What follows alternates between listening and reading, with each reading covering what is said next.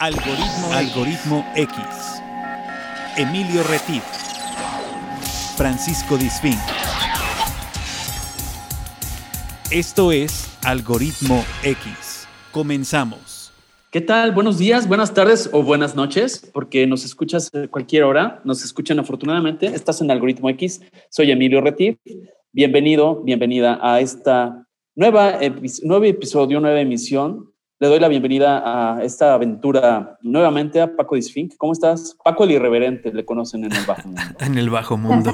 Bienvenidos a Algoritmo X, otra emisión más en esta ocasión a través del podcast. Y ya saben que tenemos nuestro programa hermano a través de Radio Más en la frecuencia del 107.7 en la zona centro del estado de Veracruz, que se transmite a todo el estado de Veracruz y a cuatro estados aledaños. Y bueno, pues esta es la versión podcast, la versión relajada, la versión que no tiene límite de tiempo y es a tres caídas, ¿no? ¿O cuántas caídas van a ser el día de hoy? Exactamente. Este tiempo estimado de vuelo, dos horas. Así es que prepárense un cafecito, un tinto, como diría mi amiga Josefina, de si están en otro horario. Ahorita es muy temprano en el horario de América del Norte, como para entrar a estas horas de la mañana. Eh, pero bueno, pues no importa el horario, como nos escuchan en 41 países, según el último reporte, oh, pues pueden ustedes tomar lo que gusten, aquí no hay restricciones. ¿No es así, Paco? Así es, aquí podemos tomar lo que sea y lo que más importante es tomar los consejos que nosotros les damos. este, no, no es cierto, para nada. Nosotros no somos los invitados, más que no somos especialistas, nunca hemos sido especialistas en el tema, pero eh, tenemos la gracia y la fortuna de que nuestros invitados nos acompañen y nos platiquen de cosas bien interesantes para que ustedes tengan conocimientos que compartir. Y así en esta telaraña de conocimientos que vamos forjando, pues ustedes tengan más y más en su acervo, ¿o no? Así es. Antes de presentar a los invitados, eh, vamos a invitarles a que nos sigan en Facebook como Algoritmo X. Estamos tejiendo una red eh, eh, de habla hispana. No importa que te encuentres en cualquier parte del universo, súmate, aquí no hay tiempos, aquí no hay horarios, eh, nosotros estamos manejando temas misceláneos, porque la vida es un algoritmo, no, para temas especializados y banales hay muchísimos contenidos en Internet. Aquí no estamos en TikTok, aquí estamos para dedicarle un poco de tiempo a charlar, a desmenuzar. El día de hoy, hoy vamos a desmenuzar una película que está muy interesante y tenemos a dos centros especialistas en la materia, en la crítica y todo esto. Y vamos a hablar de la película eh, de Pixar Disney que se llama Soul. Y pues bueno, antes tienes que hacer alguna advertencia, ¿no, Paco? Una advertencia. No, yo espero que no hagamos spoilers, eso sí. ¿No? ¿O crees que hagamos spoilers? Okay. ¿Josefina? Sí, ¿verdad? Seguro que sí. Pues bueno, si no lo han visto... Lo, advertiremos. Más bien. Lo, advertiremos antes, ¿eh? No, no, más bien si no lo han visto... invitamos a que si no la han visto... Mejor véanla, antes. Pues eso, antes. Véanla. Hijo, es que tienen que verla. Sí, y luego regresan... Este podcast va a estar disponible 24/7. Claro, no queremos que, que nos, que, que por nuestra culpa vaya a ser que se enteren este, de que se hundió el Titanic, ¿no? Y entonces ya no la quieran ver. Cállate, cállate. Entonces, este, bueno, vamos a hacerles la, advertencia, el disclaimer de que en este programa vamos a platicar acerca de una película que si no han visto, la tienen que ver. Se llama Soul, está en Disney Plus. O eh, la pueden ver también en cines, en algunos países donde se abrieron los cines. Pero lo más fácil es Disney Plus. Exactamente. Y este, este programa no contiene risas grabadas por respeto a la audiencia. Así es. las risas que se dan son auténticas, ¿ok? Es correcto. Entonces, bueno, bienvenidos y le doy la bienvenida oficialmente nuevamente a eh, mi estimada y simpaticísima Josefina Lazo. Si no han escuchado el podcast de Mexicana en Madrid, les invito a que también se deleiten, claro, porque tiene un alma maravillosa. Hola, Josefina. Gracias. Hola, Emilio, ¿qué tal?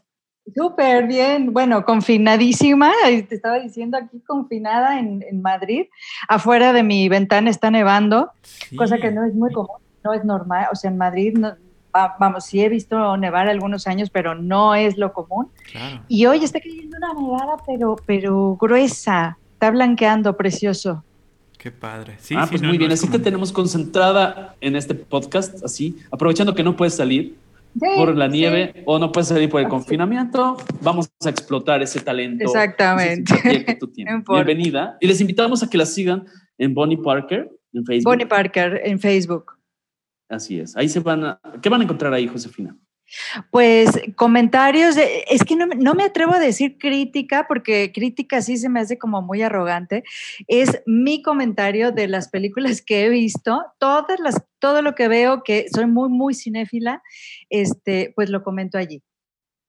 Entonces, eh, y, lo desmenuzo lo más que puedo y, y bueno, hay gente que está muy de acuerdo conmigo y muchos que no y me encanta que me pongan, no, no estoy de acuerdo contigo en esto, en esto, en lo otro, ¿no? O sea, ahí van a encontrar ah, eso. Pues, lo mismo pasa, lo mismo pasa con algoritmo X. Hay de, todo como en botica. Así es que tú no te preocupes. Aquí hay que escuchar, se vale opinar y se vale compartir, porque el que escucha, opina y comparte, se lleva siempre la mejor parte. ¿No es así?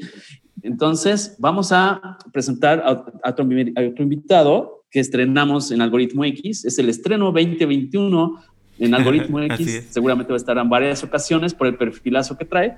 Él es Arturo Ayala, él estudió comunicación en la Ibero, igual que Josefina. Sí, pero eh, no te conocí, yo creo que eres más chiquito que yo.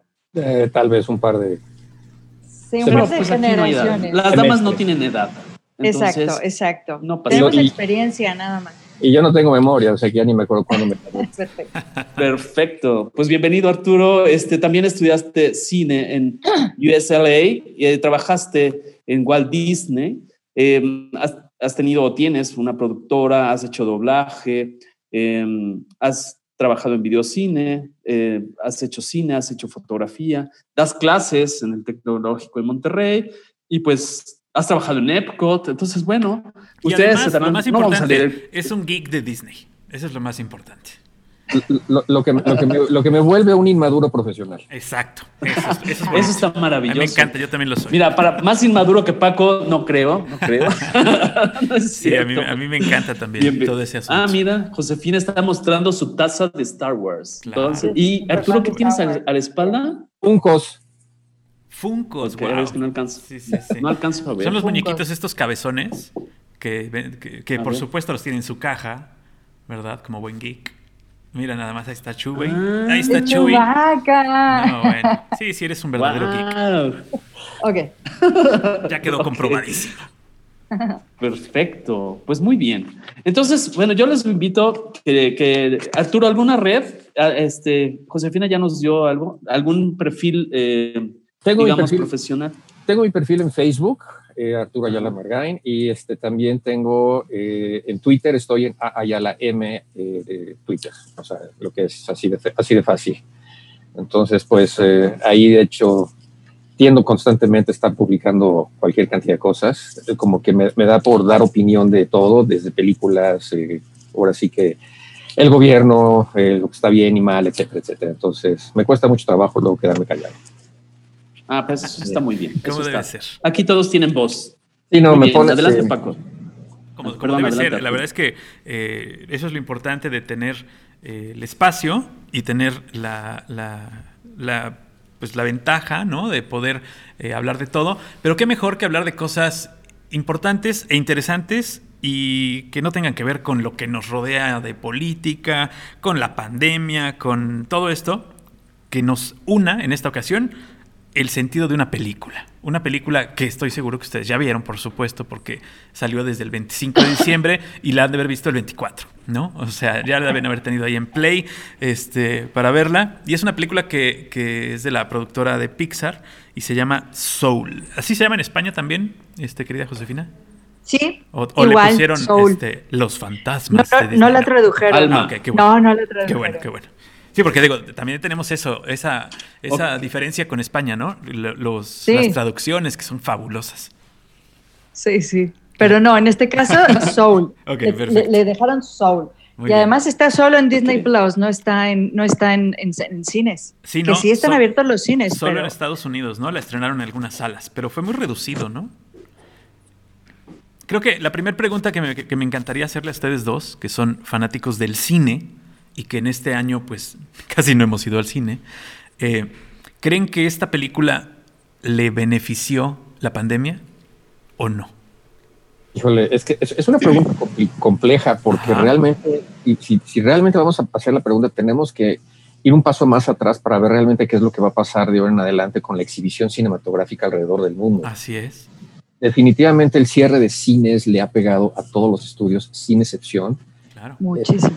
Y en mi opinión, ahí sí, no, voy a ser categórico, simplemente en mi yo creo que esto va a venir a cambiar radicalmente la manera en la que vamos a ver el cine. Yo no creo que el cine va a desaparecer. Definitivamente la experiencia compartida de sentarse en una sala oscura y con una proyección grandotota es algo que no va a desaparecer. La televisión ha sobrevivido a todos, digo, el, cine, perdón, ha sobrevivido a todo hasta el día de hoy, pero sí creo que va a cambiar. ¿A qué me refiero? Yo creo que se va a empezar a segmentar muchísimo, porque ya que tú tengas que salir de tu casa, eh, pagar estacionamiento, pagar boletos, pagar todo eso, y este, ahorita no, no, no voy a hacer una crítica negativa a esto, ni mucho menos, pero por ejemplo, tú ves una película como Soul, en la que se le invirtieron más de 100 millones de dólares, en donde tienes una calidad de, de, animación que de veras es espectacular, o sea, es decir, la, la, nitidez que tiene, realmente eso, eso se llaman valores de producción. Entonces, cuando tú vas a pagar el mismo precio de boleto por ver una película como esa, a de pronto, con el debido respeto, pagar por una comedia romántica de Eugenio Derbez con muchos menores valores de producción, te va a empezar a, ya vas a empezar a cuestionar. Ya pesa. Ya, ya pesa el precio del boleto. Entonces, yo creo que sí se va a empezar a segmentar y los a empezar a estar utilizados para películas de grandes producciones, para que también los estudios puedan tener ese tipo para blockbusters, sí. Exactamente, los, lo, que llaman, los gringos lo llaman los tentpole este, circus films, o sea, son las grandotas. Y todas las películas ya, digamos, con menores valores de producción, no quiero decir que sean mejores o peores, simple y sencillamente con menores valores de producción, yo creo que sí se van a empezar a, a, este, a canalizar más hacia las, eh, hacia las plataformas como Netflix, como Prime, como Hulu, como Apple Plus, todas estas. ¿Por qué? Porque de todas maneras, es el nuevo modelo de negocio que están estableciendo estas eh, plataformas de, streaming le va a beneficiar a esas películas más pequeñas. Eh, pero definitivamente yo creo que a, Soul no le convino que los y por ejemplo, aunque yo sé que es de otra empresa, a Wonder Woman 1984 le sucedió lo mismo y además es una película que han estado recorriendo y recorriendo y recorriendo. James Bond, ahorita la, la, nueva película de James Bond, está entre lo mismo. Son películas con muchísima producción, son de verdad blockbusters. Entonces, no se pueden dar el lujo nada más de tomar las, las tarifas que les estén ofreciendo las, las, este, estas compañías de, streaming porque le invirtieron más de 150 millones de dólares a cada una de estas cositas. Entonces, pues sí está, va a estar más difícil. En lo personal, no creo que a Soul le haya convenido ahorita la pandemia, pero en el hecho a nivel económico, pero lo que sí ofrece es una mucho mayor cobertura. Ahora, eh, también la cobertura se va a empezar a ampliar conforme más gente eh, en Latinoamérica empiece a contratar Disney Plus. Yo creo que eso... Claro. Ok, pues, gracias Arturo. Josefina, ¿tú qué, por qué crees que qué crees que es lo más relevante de esta producción de Pixar Disney? De la producción de Pixar. Bueno, yo te quiero eh, primero confesar que soy súper fan de Pixar desde Toy Story. Yo, yo, la fui a ver en 1995, no tenía niños y fui a ver Toy Story y salí, bueno, salí encantada, salí sabiendo que había visto una película hermosísima. Y esta de Soul, em, tenemos varias cuestiones. Siempre en las de Pixar creo que tienen estas cosas en común, casi todas. Una es la perfección técnica. Eh, lo, que estaba diciendo Arturo es bien importante, que a mí me hubiera gustado verla en, la pantalla grande. Me hubiera encantado verla en la pantalla grande. Y pues no, no, la vi, la vi aquí en, mi tele, que, tampoco es que sea muy que es grande, pero no tanto, ¿no? Y, bueno, e, esa es una, la perfección técnica que, tienen todas las películas de, de Pixar, el, exagerado eh, eh, detalle que tienen sin ser hiperrealistas. ¿eh? Esto del hiperrealismo a mí no me encanta, pero en esta de, Pixar sabes que estás viendo una animación pero sin embargo tiene una textura que casi puedes tocar desde, desde tu, eh, eh, butaca, ¿no? Em, ese por un lado. Y por otro, la historia. También tienen un, un, detalle tremendo en contar historias totalmente redondas, que no se le salga nada, que no tenga ningún, eh, eh, como se dice en inglés, flawless, que, que, no tenga ningún, cabo suelto, que no quede ningún cabo suelto y que encima te den algo para pensar, ¿no? Que, y que ni siquiera están pensados en un público específico. O sea, no están pensados en el público infantil, no están pensados en el público adulto. Yo creo que es un público muy extenso al cual puede llegar esta, en particular esta película, ¿no? De Soul. Aunque mucha gente dice que no, que, los, que, que, a los niños no les llega la, en profundidad este, este mensaje, ¿no? Pero yo creo que sí tiene, tiene partes muy divertidas en las que un niño se la puede pasar súper bien y que a un adulto pues nos llega más el, mensaje, pues por así decirlo, profundo, ¿no? De, esta película. Tiene varias cosillas también, que, es, es, un poco lugares comunes, ¿no? Pero, pero eso. No, pero quisiera, quisiera tomar un punto que toca, que, toca ahorita, Josefina, que es bien importante con respecto a Pixar y se trata de la narrativa, las historias. Porque eh, Pixar no es, no es una empresa que nació simplemente como para decir vamos a hacer animación. O sea, cuando nació, cuando Pixar tiene un, un, nacimiento bastante complejo, porque empezó como una división de efectos digitales para películas live action. Eh, nació de Lucasfilm, pues, es decir, no estamos, o sea, no, no era una empresa diseñada específicamente para animación. Entonces, cuando Lucas se ve obligado a vender esa rama de la animación, porque digo, no, no la animación, simplemente eh, se divorció y en el divorcio, pues ahora sí que tenía que darle una lana a la ex esposa y en eso, pues empezó a ver qué es lo que sí me sirve en mi empresa y qué es lo que no me sirve en mi empresa. Y él decidió que Pixar, la división de Pixar, a él no le funcionaba. Entonces vende Pixar. Cuando la pone a la venta, nadie la quería comprar. El que termina comprándola fue Steve Jobs. Así es. Entonces empiezan a hacer una especie como de, bueno, ya tenemos esto, ¿qué hacemos con Pixar? Entonces, la gente que trabajaba para Pixar en ese momento no eran creativos, simplemente eran técnicos y desarrollaban gran tecnología. Tuvieron que jalar a John Lasseter de Disney porque se dan ciertas cosas, porque John Lasseter era animador. Él sí era creativo. Lo despiden de Disney y cae redondito en Pixar. Entonces, de pronto, él se convierte en una, en una especie como de matrimonio simbiótico muy interesante, en donde, inclusive en las palabras de John Lasseter, porque lo dice de una manera muy bonita, dice, los, la, la tecnología reta la creatividad y la creatividad vuelve a retar la tecnología.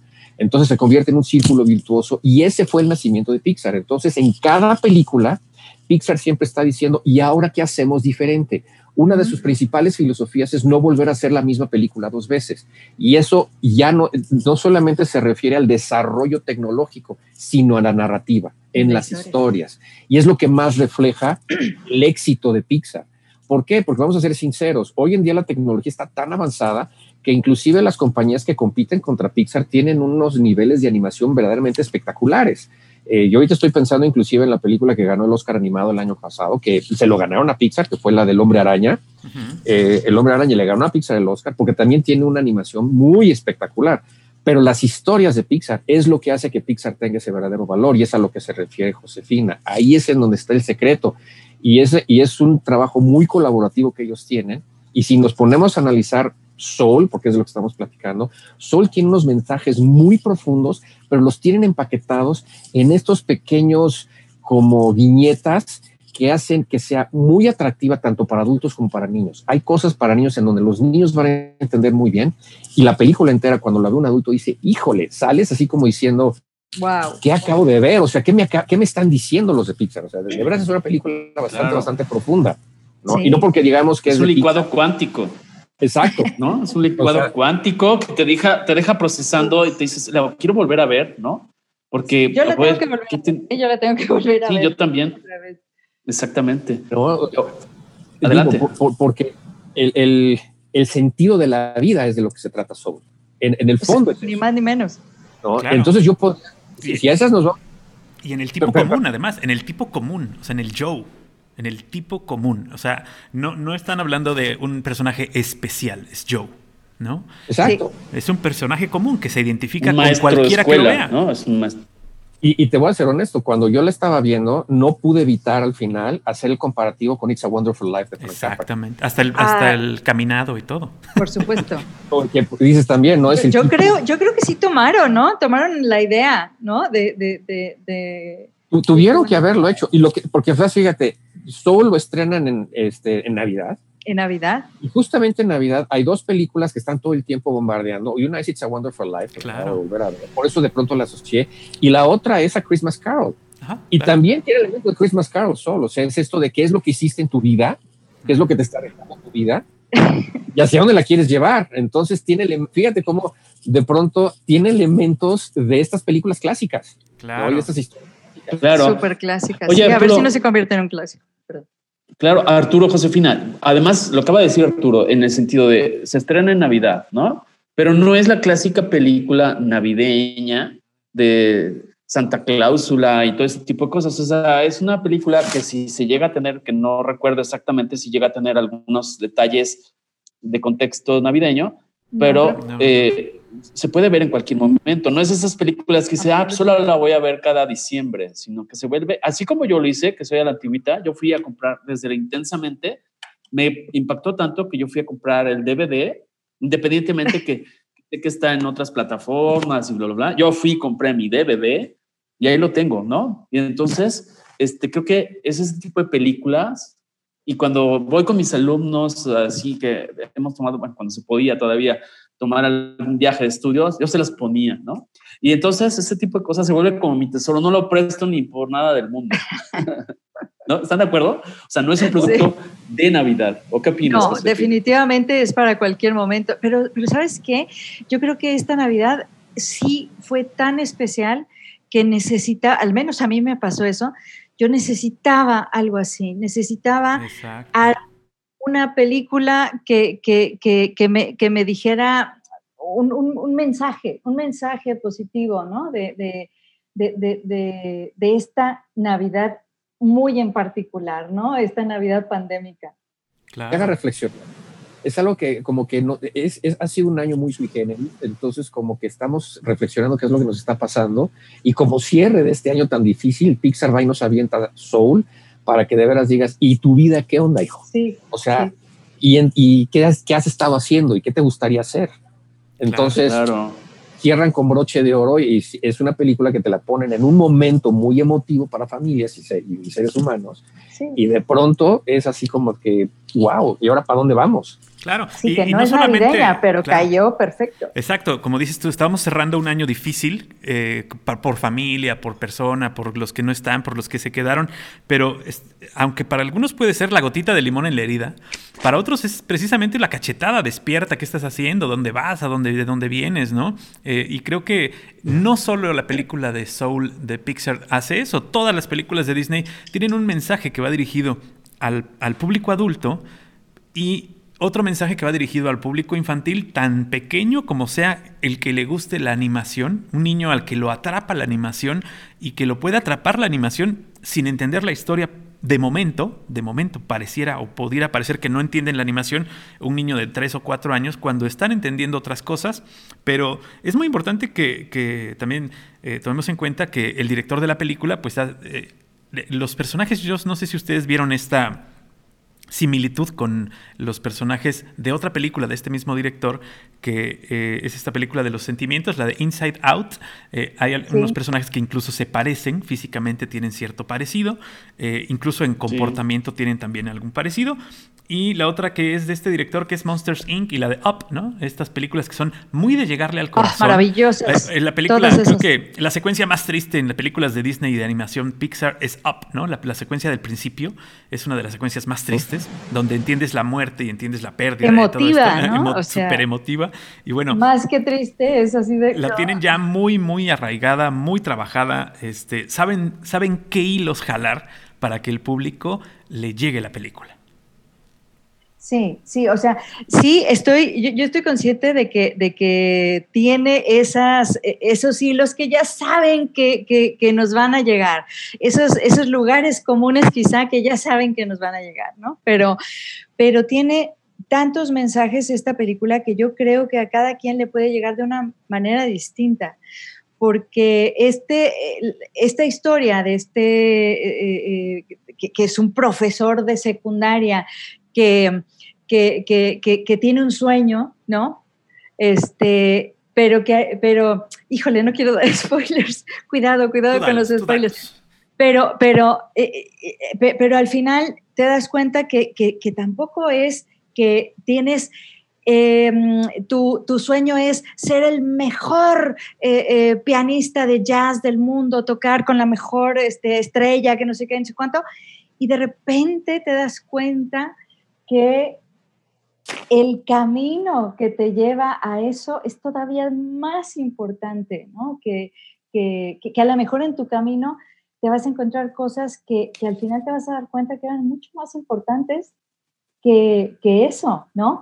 Y en el camino, no solo, eh, porque los personajes secundarios aquí se me, parecen importantísimos, los personajes de, cuando están en, este, en esta dimensión, en este mundo, los personajes de la ciudad de Nueva York, los personajes del barrio, de un barrio negro de Nueva York. O sea, eh, eh, de, un barrio de, cualquiera, de que si es un barbero, que si es una eh, alumna, de que, si son los alumnos del, colegio, de cada uno tiene un, mensaje que dar en, la película y cada uno, este, podemos ser cada uno de nosotros, podemos ser las personas a las que nos encontramos todos los días y en las cuales no sabemos que tenemos una influencia en ellos y que, a lo mejor te das cuenta, eh, no sé en qué momento te puedas dar cuenta, pero, pero no sabes que al Señor al que cual tú le das los buenos días, Señor, tienes una influencia en él, ¿no? De que, de que le iluminaste el día o, o el alumno al cual tú le dices, oye, qué padrísimo te salió esto a lo mejor influiste en su vida de una forma importante, ¿no? Es como, como darte cuenta que cada paso que tú das y cada, paso que tú das en relación a los demás es súper importante. Y es en este, en este momento tan especial que esa relación a los demás es la que tenemos eh, en, algún momento en pausa, muchas veces, ¿no? En pausa, es súper importante que, la, que la sigamos cultivando, aunque sea así como estamos nosotros ahora mismo en Zoom, que es súper importante que, lo sigas haciendo, ¿no? Claro, estar enlazados en el plano físico y espiritual, ¿no? Adelante, Arturo. Porque hay una parte fundamental en, en, la película de Soul, y aquí no estoy echando ningún tipo de spoiler ni nada, más, una parte fundamental en donde hay una frase que dicen que, oye, es que la, pizza y, el, y este, me asusté de aquí y eso es, eso es como mi, mi, eso es lo que yo quiero para vivir. Y el otro le contesta, es que eso no es la vida, eso es, eso es lo, nada más son como los detallitos. Y lo que nos damos cuenta es que en el fondo la vida está hecha de detallitos. Exacto. Y, trata, y no siempre vemos esos detalles. un poco eh, a lo, que, a lo que dice Josefina. Tú no sabes en qué momento estás inspirando a los demás, porque para ti no es extraordinario, pero para ellos sí. Entonces, cada quien vive la vida desde sus propios zapatos. Por eso de pronto dicen, ¿cómo la convenciste? Caminó una milla en mis zapatos. Y entonces cuando de pronto te vuelves, te, te, invita, Soul te invita a ser mucho más empático con la vida. De no solamente, es decir, porque estamos tan metidos en nosotros mismos, que es hora de que tú ahora pienses qué es lo que están pensando los demás. Eh, durante todos los noventas y principios de los dos miles siempre ha sido de que tú te tienes que sentir bien, tú tienes que estar a gusto, tú tienes que ser feliz. ¿Y los demás qué? Y cómo mis acciones para ser feliz o estar a gusto están afectando a los demás y a lo mejor los demás están siendo incómodos o, yo estoy agrediendo en lugar de estar em, inspirando. Entonces, yo creo que una de las cosas que nos invita Sol es a reflexionar sobre estos pequeños detallitos y lo hace de una manera verdaderamente artística, fabulosa, porque hay diferentes, digamos, diferentes estilos de animación para las diferentes áreas de la película. Ah, Cuando estamos en Nueva York, no es un hiperrealismo. Pero en Nueva York, como dice Josefina, lo puedes tocar, lo puedes oler, lo puedes saborear. Sí, las multitudes, ¿no? La animación está hecha de forma. Exacto. O sea, sí te transmite Nueva York, pero animado. con una animación muy elegante, muy fina, muy bonita. Pero cuando estamos en, la, en, en el otro mundo, radicalmente cambia. Entonces de pronto tienes personajes que son 100% cubistas. Estás viendo una pintura de Dalí o de, o de Picasso. Picasso, es divino. Una cosa fabulosa y de pronto cambian los colores y son colores mucho más vivos y son colores de pronto como que eh, estos azules y estos rosas que de pronto, y también que pareciera ser una animación mucho más simplista, pero en el fondo tiene volumen, en el fondo tiene un, un flujo muy, muy eh, plástico. Entonces, son, son unos eh, contrastes de animación verdaderamente fabulosos que te ponen en el lugar y que te ponen en ese momento, pero no solamente físicamente, sino emocionalmente. Entonces, claro, y son los contrastes, Arturo, no solo desde la cromática, ¿no? Sino de los contrastes de la gama de personajes que van desde una estrella que su primera actitud eh, ante la situación de la audición pues no es nada, nada amable, ¿no? En cuanto la persona muestra el talento, cambia su actitud y se vuelve un poco más humana. Y así lo vi yo, ¿no? Igual, por ejemplo, un personaje que es cotidiano, que es de cualquier lugar de barrio, que es el peluquero, que aparentemente él es un personaje, como lo decía Josefina, un personaje que X, ¿qué importancia tiene en esta vida? Eh, porque estamos desconectados de muchas cosas, ¿no? Estamos hiperconectados, pero a la vez estamos hiper desconectados. Y aquí no es esa conexión, es mi punto de vista, quisiera que, Josefina y, Arturo nos dijera, ¿no? Es donde igual a partir de la vida está a punto de iniciar a partir de ahora. O sea, la vida no se terminó, no es regresar a la normalidad, sino yo así lo tomé, lo interpreté, sino que la vida está a punto de reiniciarse, ¿no? Date esa nueva oportunidad. ¿Qué opinas tú, Josefina? pues este que vamos e, es que ni siquiera está eh, eh, está a punto de reiniciarse la vida no no se paró en ningún momento se paró nuestras actividades se paró nuestra forma de, relacionarnos se paró eh, em, la forma en que vivimos el día con día. Yo, por ejemplo, en toda esta pandemia tuve, tuve em, muchas personas que, que, que tuvieron unas experiencias terribles, que, que, sufrieron muchísimo, tuve mucho sufrimiento a mi alrededor. Y el hecho de estar conectados con, con, con el WhatsApp, con las videoconferencias, con el Zoom, fue súper importante. Fue súper importante porque, porque nos sentimos cerca sin estar cerca. Nos sentimos cerca estando a 9.000 kilómetros de distancia. Y entonces eh, ahí también te das cuenta lo importante que es ese detallito, esos minutos que le vas a dedicar a esa persona, pero que se los vas a dedicar enteramente, que te vas a, que, vas a estar con ella en ese momento. Como regresando a la película, cuando, por ejemplo, está eh, en una escena, en la música, ¿qué, qué importante es la música.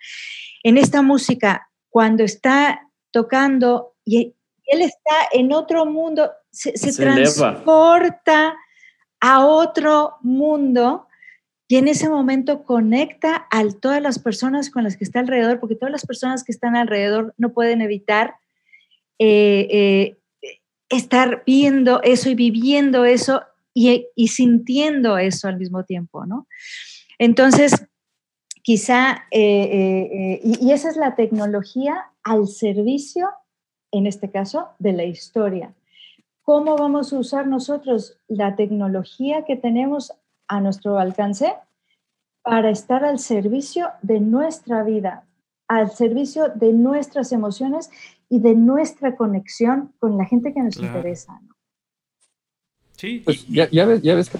Adelante, Arturo, adelante ya, ves que los chinos tienen este viejo refrán que dice, ten cuidado con lo que deseas porque se te puede cumplir.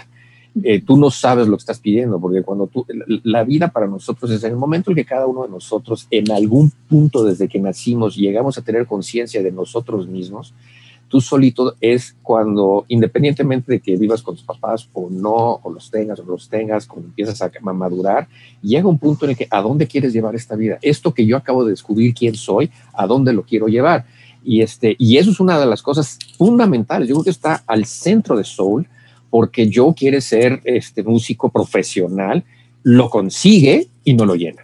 y de pronto es, ¿y ahora qué sigue?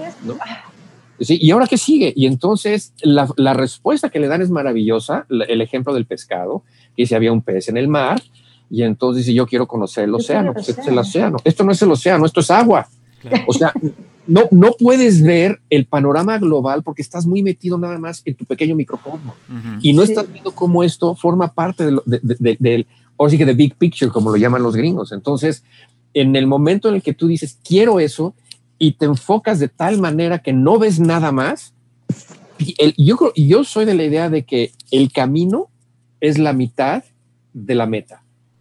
Y ya llegado el, el, poder disfrutar el camino llegando a esa meta que tú te has puesto. Si te, si te enfocas de tal forma, no sabes ni cómo llegaste y ahora qué quieres hacer. Y ni lo disfrutas, sí, claro. Porque, porque no lo valoras. En el fondo no lo valoras. Entonces, eh, esa secuencia, cuando tú dices que se pone a tocar, que se transporta, ¿cuántos de nosotros no nos pasa? Y no necesariamente tiene que ser con algo como la música, simplemente puede ser porque estás escribiendo algo o simplemente puede ser porque te estás concentrando en algún problema matemático donde de pronto el resto del mundo no existe. Y cuando sí, o, el, armar un barco a escala o, un, todo o, un rompecabezas o, todo ese tipo de cosas se vuelve, es como, como gráficamente te lo presentan, visualmente es muy, este, ah. es maravilloso. claro, es muy claro eso, ¿no? Y eso que... Y, referencias a fantasía, o sea, hay, ciertas referencias cuando los estás viendo en, la animación. Yo creo que toda esa, esa parte que en la película de Soul se llama The Zone, es, es, un homenaje a fantasía porque inclusive hasta comparte cierto de los mismos efectos de, animación que tienen las dos películas.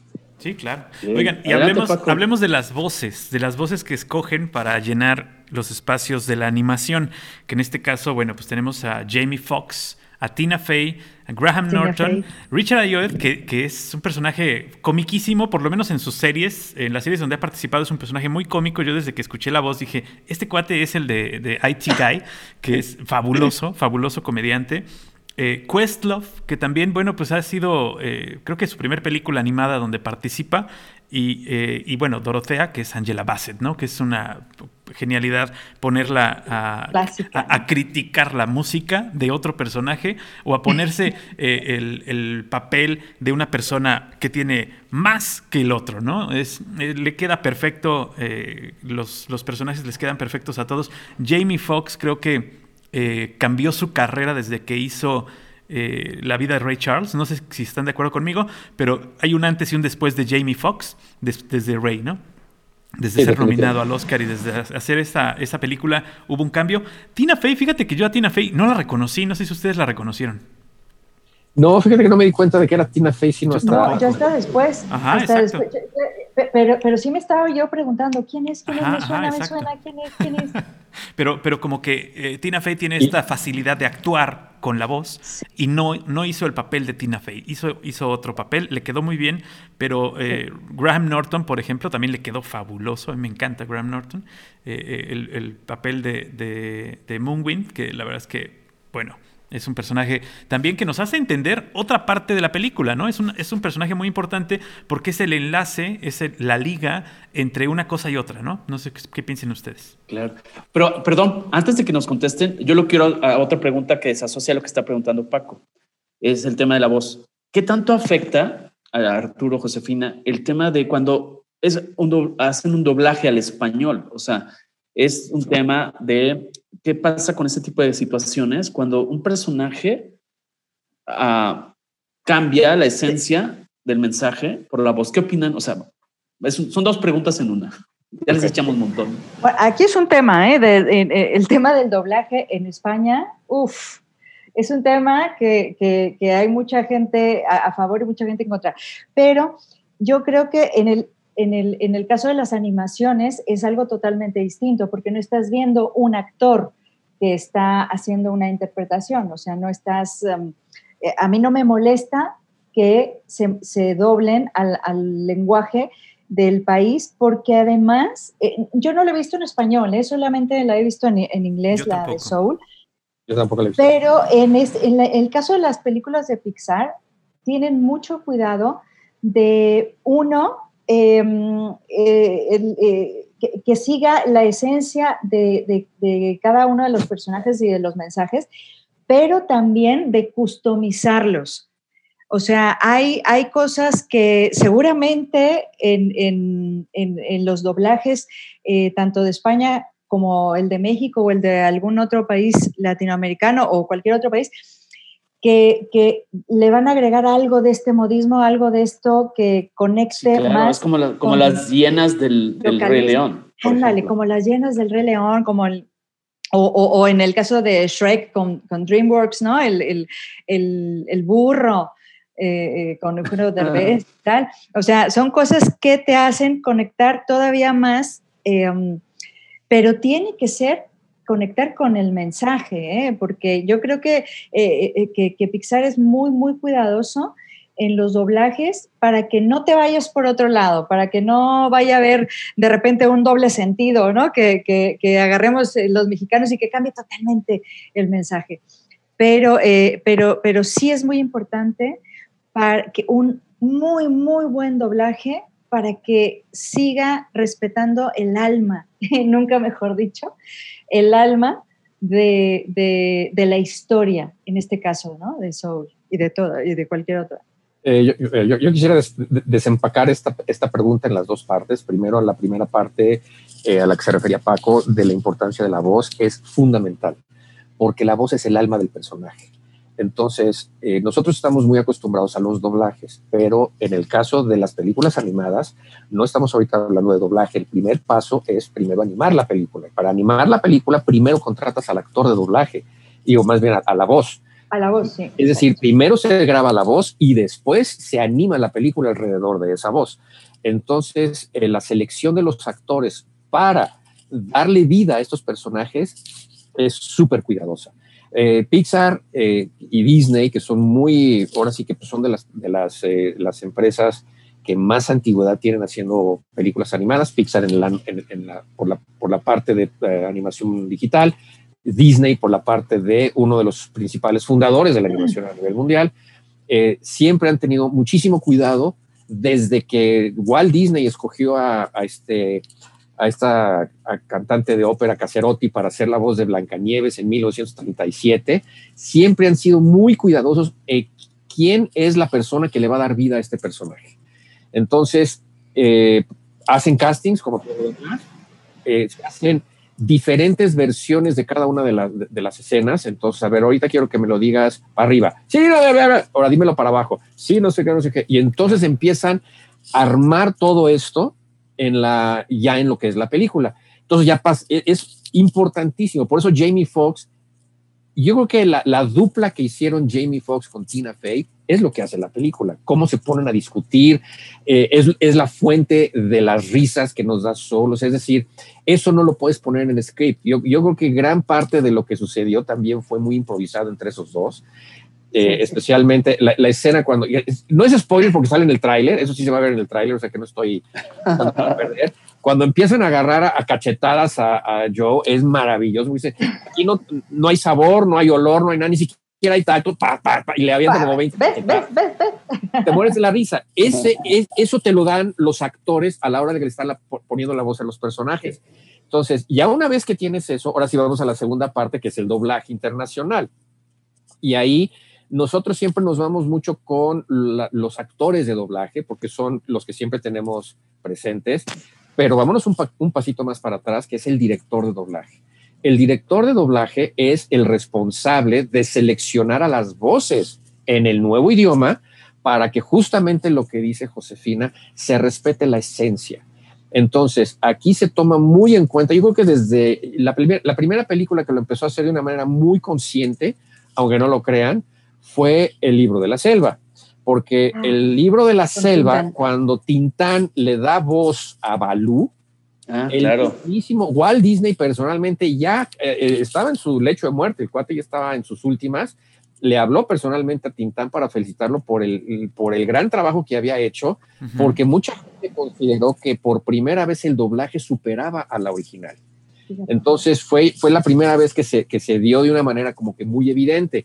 Eh, más recientemente, yo creo que una de las películas que lo hizo con muy, eh, de una manera muy, muy particular fue Shrek, porque Shrek de pronto, pues tienes a Eddie Murphy, que es un stand-up, haciendo la voz del burro, y el burro se roba la película, es, es verdaderamente fantástico. Entonces dices, bueno, pues ¿cómo le vamos a...?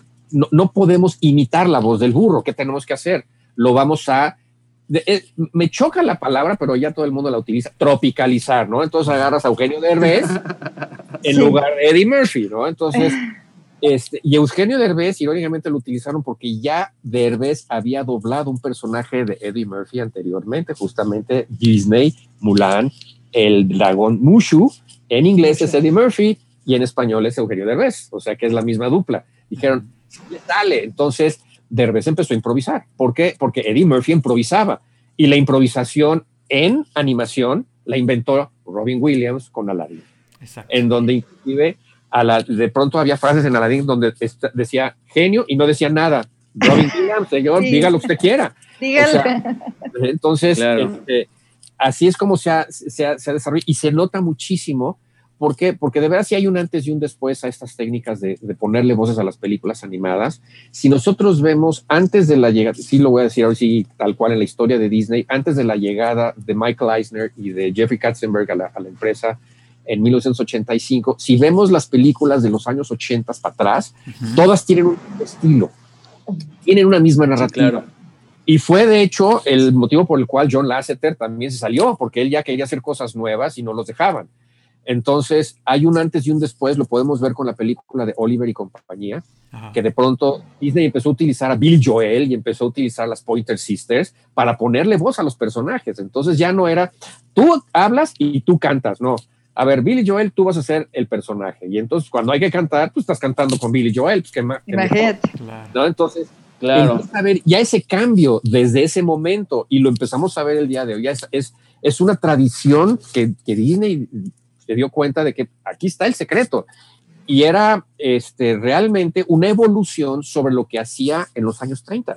A ver, necesitamos a alguien que cante ópera. Pues, ¿Quién? Adriana Caselotti. Tráetela para que le dé la voz. Punto. Ya. Quitémonos de. Sí. Entonces, este, y es traerlo, esa misma filosofía de trabajo, la pones en el mundo moderno y empiezas a agarrar ya hoy en día gente como Jamie Foxx, empiezas a agarrar como Felicia Rashad, como Angela Bassett, como Tina Fey, y el resultado es evidente. ¿Por qué? Porque les das esta libertad creativa en la cabina a los actores y de pronto se salen del guion y te dan cosas que los guionistas nunca se les hubiera ocurrido.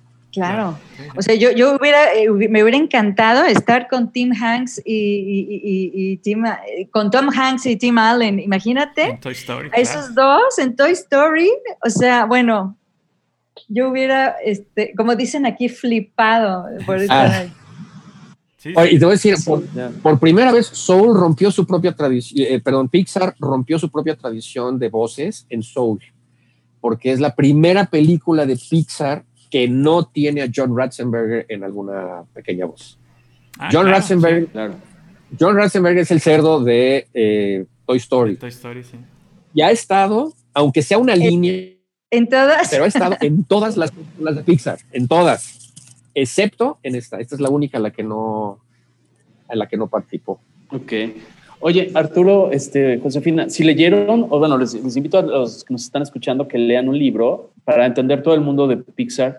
Eh, hay un libro que se llama Creatividad Inc., que habla de todo el proceso creativo, ¿no? El proceso creativo donde dentro de todo, y ahí me gustaría saber si creen que esta película corresponde a ese proceso que ha seguido Pixar en sus anteriores producciones, que se llama el Brain Trust, donde no nada más es que tú como director o productor a cargo de este de esta proyecto, de, llámese Toy Story o en la que estamos hablando, estás sometido a un, llamámosle, un tipo cuarto de guerra donde analizan, donde todo el mundo puede opinar de manera horizontal, eh, donde nadie se toma personal ningún tipo de cuestiones. O sea, creen que para llegar a este, yo así lo defino, la parte simple eh, del, éxito, el contenido, las frases son muy sencillas, pero profundas a la vez. Pasa por este filtro del Brain Trust famoso. No sé si, si nos puedan ilustrar, Josefina y Arturo, ¿cuál creen que sea el proceso creativo? Vamos a inferir un poco cómo llegan a a, seguir manteniendo el estándar de, éxitos de las recientes producciones de Pixar?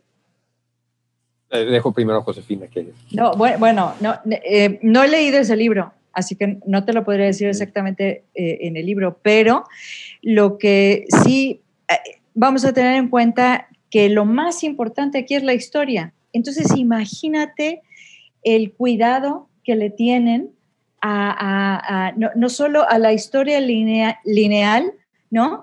Sino a, lo que quieren decir, al, mensaje que, a donde quieren llegar, al mensaje que quieren dar, a, los lo que se pueden permitir de, historias, em, eh, ¿cómo se dice? No paralelas. Paralelas. sí, bueno, complementarias, ¿no?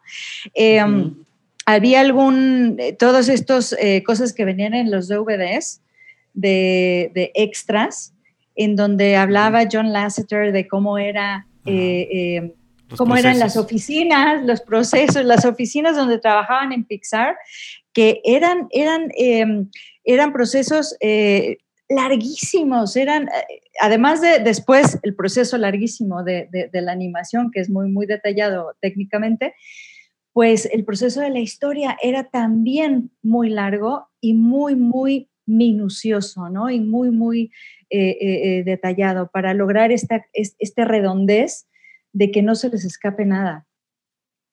Sí, yo creo que este, debe pasar por un montón de filtros, ¿no? o sea, el filtro de... Y en este caso, ahorita quiero, quisiera que toquemos el tema, tal vez no muy, no muy profundamente, pero sí como eh, algo que me dio bastante risa, que el asunto de que hay algunos diciendo que la película de Soul va en contra de la fe cristiana. Estas notas que la verdad a mí me dieron mucha risa, pero bueno, todo mundo tiene, tiene la, ventaja de que puede opinar en este mundo. No, y, bueno, también, sí, ¿no? Claro, Sí, ¿no? O sea, y, bueno, Toy Story, pues también cómo van a vivir los juguetes, pero bueno, este, pero bueno, eh, más allá de, de, eso, creo que, creo que pasa por muchos filtros, hay muchos, muchos eh, trabajan tantos en una historia, en la creación de una historia, que eh, algunos dicen, bueno, te vas a meter en problemas si dices esto, mejor di esto, eh, tal vez el camino más recto o más curvo para llegar a cierto punto de la historia debería ser este. Trabaja muchísima gente en cada una de las películas y creo que eso hace que también sean minuciosos con su trabajo. Pues mira, yo, yo creo que para, para, redondear un poquito la respuesta de Josefina a, a lo que Emil estaba comentando del libro de Creatividad Inc., Ed Catmull, que es uno de los cofundadores de Pixar, que es de hecho el que escribió el libro, sí, que, que, yo sí tuve la, ya la, la oportunidad de leerlo, eh, definitivamente Pixar trabaja de una manera totalmente diferente al resto de sus, de, sus competidores. O sea, no, no, no, no, no puedes hablar de Pixar de una manera muy a la ligera.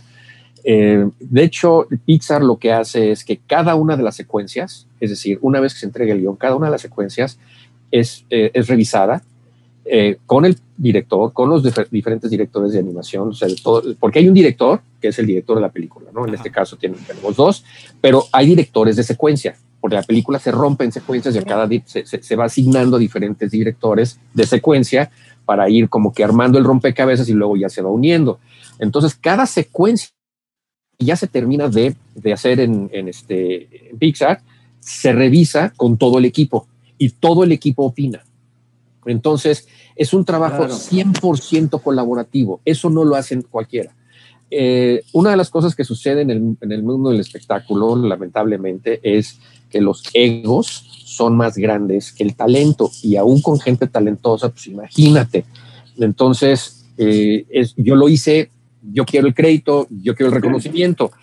Y eso cuando trata de una compañía como Pixar, de pronto ya no juega. ¿Por qué? Porque todo el mundo tiene derecho a opinar y te puede decir, ¿sabes qué? Eso no, ¿eh? quítalo. La verdad, entonces no debe de ser tomado a nivel personal. Y es un proceso que se fue dando gracias a... De mucha madurez. De mucha madurez y fue por lo que les pasó en Toy Story, porque Toy Story fue ese parteaguas. Eh, ¿Qué fue lo que sucedió? Inclusive eh, es mencionado por Ed Catmull varias veces por esta, en, el libro, en estas experiencias que tenían con Disney. Pixar no es Disney. Bueno, no era Disney en ese momento. ¿sí? En ese momento no era Disney. En 1995 Pixar era Pixar y Disney era Disney. Separados. Entonces, por primera vez, Disney iba a confiarle la animación de una película a una empresa externa. Entonces, Disney estaba así y Pixar estaba así. Dijo, a ver, porque tenemos que, es, es Disney, o sea, no le podemos fallar a Disney.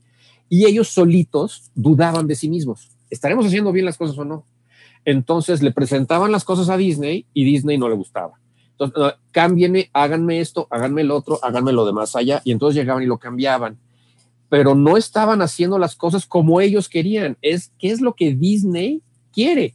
Entonces yo tengo que pensar en qué es lo que ellos, yo, qué es lo que ellos creen que yo quiero. Es, empezó ya cuando empezamos con eso, y entonces cuando le presentan la película a Disney, a nadie le gustó, empezando por Pixar. Y Pixar, ¿qué dice? ¿Sabes qué, maestro? Dame un año, no te metes conmigo, déjame hacerla por mi cuenta. Si te gusta, entonces, pero ya contra algo terminado, en lugar de irlo haciendo así. Entonces, ¿qué hicieron? Empezaron a regresar a cada una de las secuencias y por ahora sí que así es como aprendieron. Cada secuencia hay que cambiarla. No podemos empezar desde cero, sino vamos a empezar a, cambiar cada secuencia. Y eso se convirtió en su modus operandi. Y Ed Catmull lo que hizo fue, ok, vamos a tomar esta manera de trabajar y vamos como a hacerlo ya nuestra filosofía corporativa. Entonces, si tú estás dispuesto a entrar a trabajar a Pixar, tienes que tener lo que los gringos llaman thick skin, o sea, tienes que tener la piel fuerte. Fíjate. Porque te van a atacar y te van a atacar por todos lados. Entonces, lo, lo, principal, una de las cosas fundamentales que viene en Creatividad Inc. es que ninguna crítica la debes de a nivel personal. ¿Por qué? Porque cada uno lo está experimentando de diferente manera. Punto. Entonces, no, no, no es que esté bien o mal, simple y sencillamente es esto funciona o esto no funciona. Esto que está mal para esto sí puede estar bien para esta otra historia. Y de hecho fue algo que sucedió en, Toy Story. Toy Story, sí, perdón. Sí, aparte, perdón Arturo, yo pienso, yo así lo interpreté también, sin ser un especialista, pero creo que algo de lo que se ve en ese libro, se, yo lo percibí en algunas de, las, de los diálogos o de las frases, ¿no? Como ese que usan de la inspiración, ¿no? Este, refiriéndose tal vez a la industria del entretenimiento, directamente, tal vez a los competidores, algunas frases tal vez a ellos mismos, como cuáles. Eh, estamos en el negocio de la inspiración, pero no es común que estemos inspirados, ¿no? Eso puede pasar a título personal, pero yo siento que también se refiere a la industria del entretenimiento, o sea, que no es nada más entretener, sino inspirar. Esa es una, una, una idea, ¿no? Y luego, por ejemplo... no te vayas más lejos, Emilio, para nada más para, para eh, este, ahora sí que complementar lo que estás diciendo. Eh, una de las obras más famosas de Tchaikovsky es el, es el Cascanueces y es la que a él menos le gustó y es la más famosa de él. Y él, Así o sea, ¿por qué? Porque fue por comisión, porque no quiso hacerlo, lo hizo a regañadientas, la hizo, y él siempre dijo hasta el día de su muerte, no me gustó el Cascanueces, y el Cascanueces es su obra, o sea, casi, casi... Más conocida, por lo menos. claro. Es la más famosa, entonces lo que tú dices es muy cierto, o sea, puede que tú no estés inspirado, pero a lo mejor lo que estás haciendo se inspira. Exacto. Así es, o, o la frase que le dice la madre, perdón Paco, la frase que le dice la madre en algún momento, al protagonista de, esta película, ¿no? Los sueños no sirven para comer, ¿no? Le dice una frase así y que a todos nos han dicho eso. Estudias comunicación, todos pero de eso no vas a padres nos los han dicho y nosotros les hemos dicho eso. Sí, o el músico, ¿no? Pero bueno, eso es un poco el, cómo se va tejiendo esa parte de, del mundo real, el mundo espiritual de la empresa o del individuo en todos los ciclos, a todos los tipos de consumidores. Adelante, Paco, perdón. Sí, no, yo quería hacer la, la, la este, el apunte de que Disney sí trabajó con, con, Pixar en algunas cosas así muy pequeñas, bueno, pequeñas entre comillas, eh, precisamente con La Bella y la Bestia, ¿no? Cuando hace esta parte de la animación del, salón y con Los Rescatadores fue con la primera película con que medio le confía, medio le confía alguna animación a, Pixar, pero sí, bueno, el crecimiento y el boom que fue eh, Toy Story hace también un parteaguas en la animación y creo que a partir de ahí todos han copiado el modelo de alguna forma u otra, eh, las otras empresas de animación como eh, DreamWorks o Fox, eh, Fox creo que nunca tuvo el gran éxito que, deseaban, por ahí sacó una película que no es mala, que se llama Anastasia, que a mí me gusta, pero porque la historia es muy buena, pero la película, a pesar de estar hecha como cine, pues no llegó a los corazones porque pues estaba hecha como cine, ¿no? Entonces era una película hecha en animación, pero que en realidad estaba hecha para adultos para que disfrutaran de la dirección de cámaras, ¿no? De, de una animación. Este, pero en, el caso, en, el caso de esta de Soul, eh, ya es como el producto de una... Eh, de este matrimonio que le llamas, Arturo, de esta eh, evolución. Yo creo que este ya es como el nieto o el tercer nieto de Pixar, en donde todos estos que han participado han dejado su huella y han dejado su sangre y su, su alma como tal en la película de Soul para entregarnos esta eh, última película que creo que además nos presenta otro tipo de animación nueva, como lo hace cada película de Pixar. En cada película de Pixar, no sé si ustedes se han dado cuenta, pero nos presentan un tipo de animación nuevo en el que están trabajando y que es como la culminación del proceso de, animación. En este caso fue de la iluminación, que quedó ya, creo que más, más que perfecto, ¿no? Yo creo que ya no le podemos decir a nadie que la iluminación de esta película le pide algo al sol, o sea, ya el sol es de ellos, ya lo pueden hacer como quieran, ¿no? De hecho, Soul tiene dos directores de fotografía. Así es.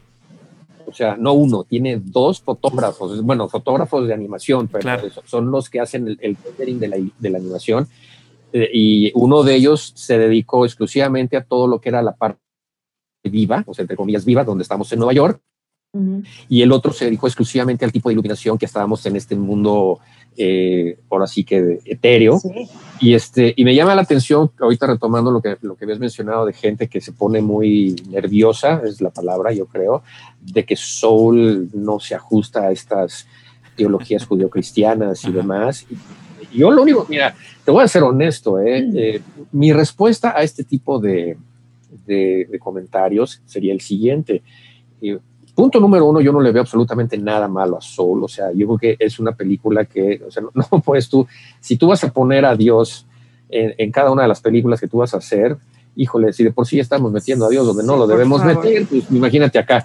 Y este, y la otra es, eh, yo voy a respetar todas las fees que tenga la gente, pero qué débil debes de ser tú con tu propia fe si crees que una película va a amenazar. Ah a una teología que lleva más de 5000 años en el mundo.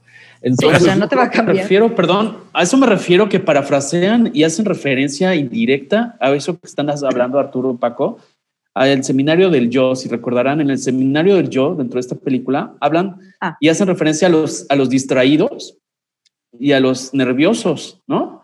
O sea, sí están haciendo como que, y no estoy haciendo una, un análisis Sí, estos, estos, cinco son inseguros. ¿y sí, sí, Tú, y tú vas a ser inseguro. Venga, ala, vamos. Vamos allá, entonces, ¿no? Porque eso de o sea, es como las masas, ¿no? Digo, no le quiero poner etiqueta de ningún tipo, pero sí eh, para no herir susceptibilidades de la fe, pero es un tema exactamente que, que puede andar distraído y que te está cegando a encontrar la chispa de la vida, ¿no? sí, no, por favor.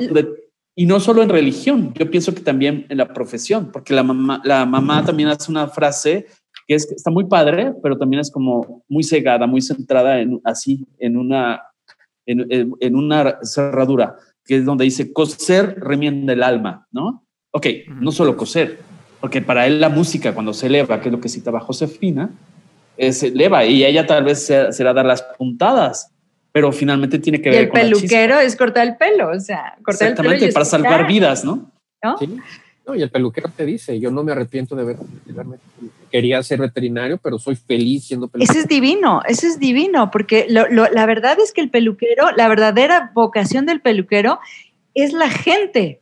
Es la gente. Es estar con la gente. Así que estaba con la gente a través de la A lo mejor lo iba a estar también a través de atender a sus mascotas, pero en este caso fue pues cortando el pelo. Eh, volviendo un poquito a las posibles controversias, bueno, a las controversias que yo he leído por ahí en Twitter, eh, eh, de, de, que esta película no es para niños. Mucha gente se quejaba, así, pero de verdad, preocupantemente, de que esta película no es para niños porque los niños se iban a hacer preguntas.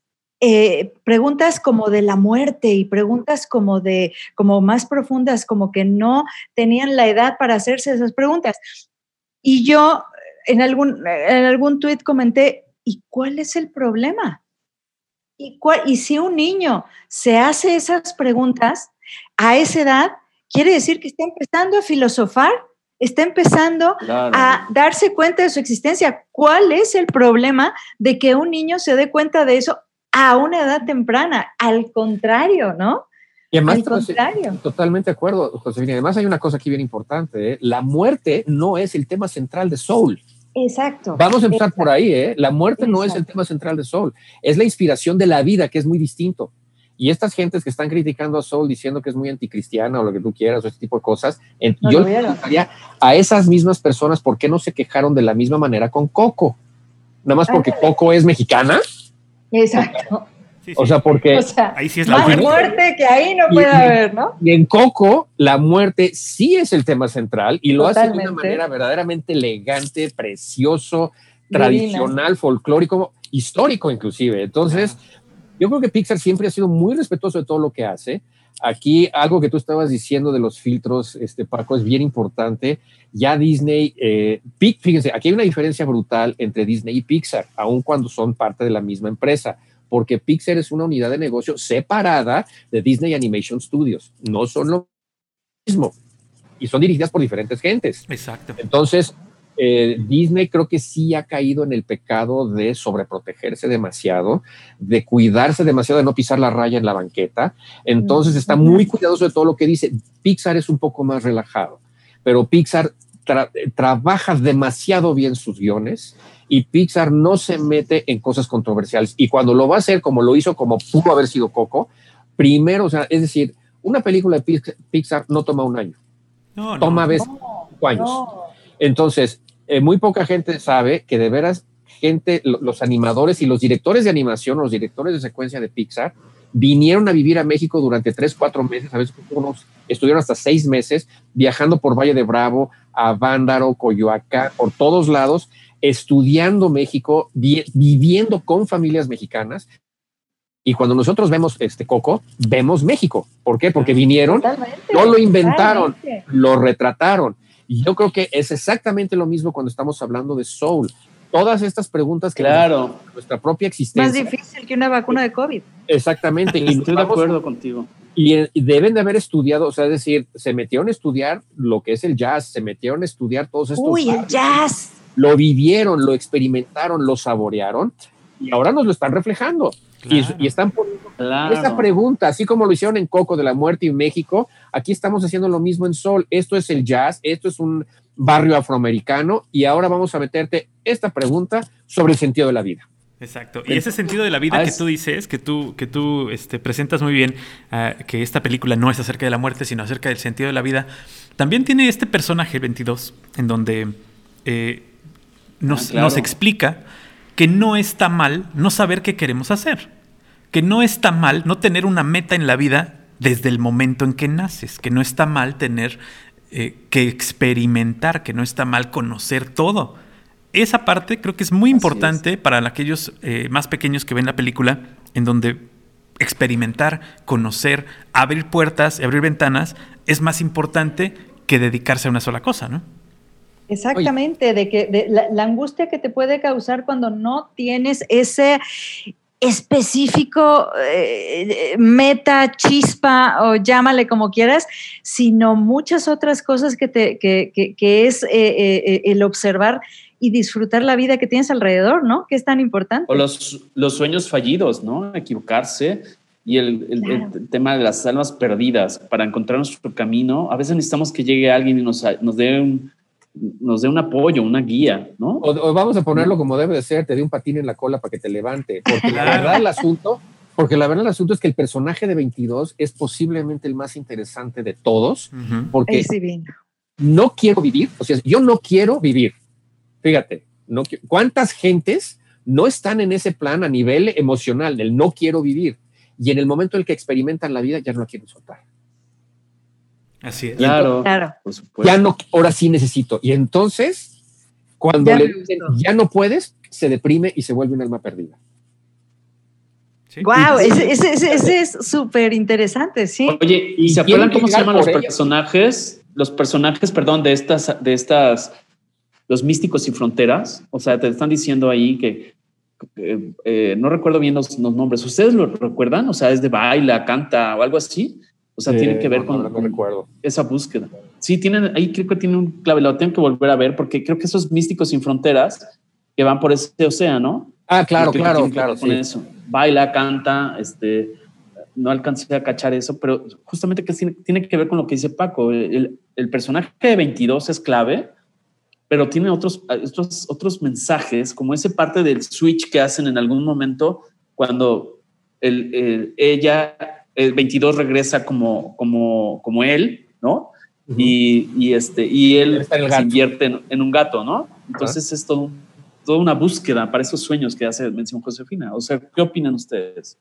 Es que cuando ponen a Joe en el cuerpo de un gato, es, es o sea, en la película obviamente es accidental, pero a lo que se refiere aquí, cuando tú te pones a ver eso, es él tiene que ver su vida desde fuera.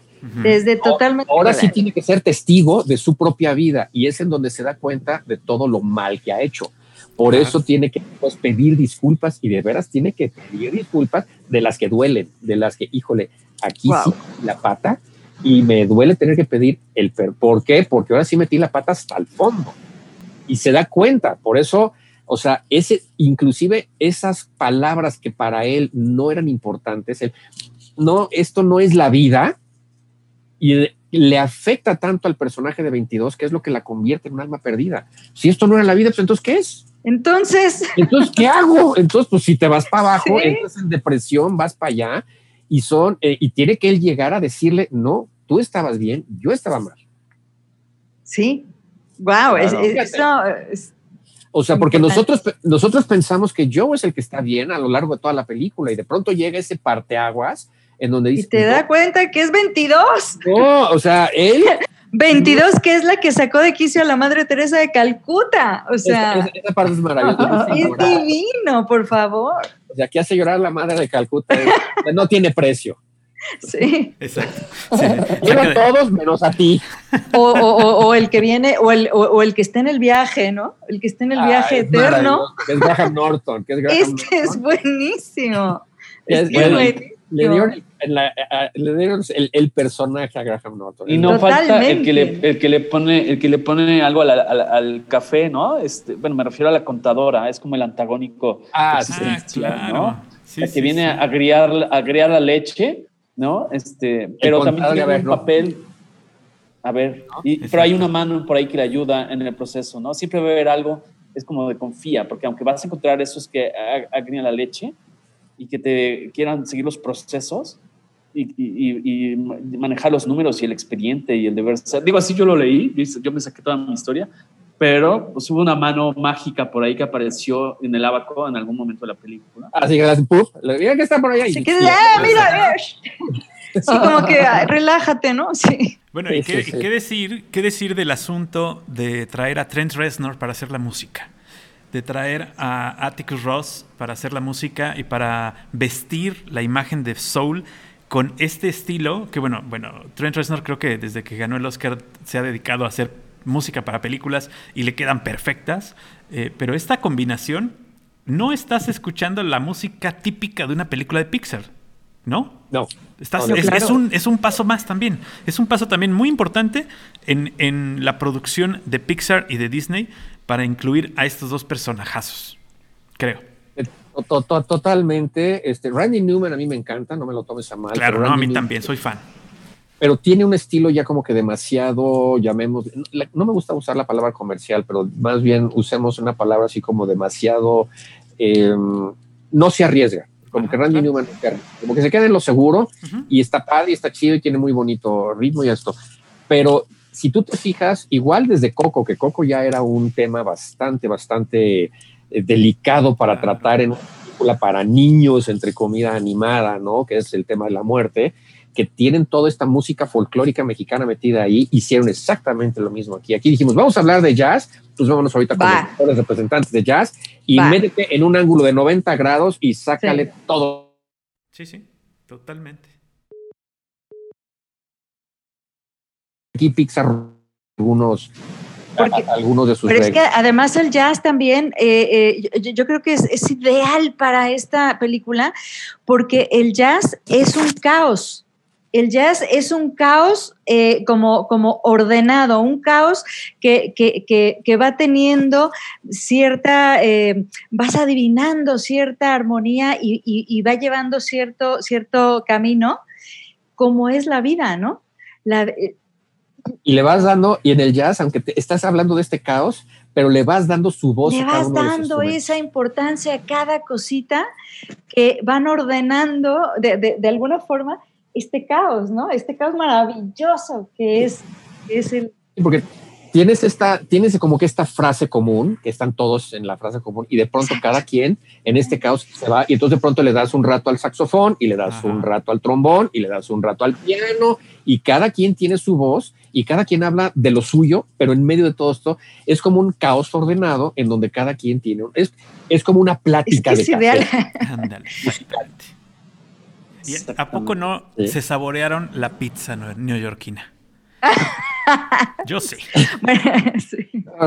Bueno, porque tú, Qué rico, eres, sí. un dragón. Tú eres sí, un dragón. sí, no, además comerse una pizza, Eres un un pedazo de pizza dragón. en la calle en Nueva York es típico. O sea, tienes No, que hacerlo. Me Tienes encanta la hacerlo, claro. pero te voy, a, te voy a ser muy honesto. Eh, Yo cuando vi la película se me antojó una paleta Tutsi. Exacto, también. Sí, claro. También lleva su paleta. Eh, sí, sí, Tutsi. que que, que ya sí. una paleta, o sea, es- Qué rico.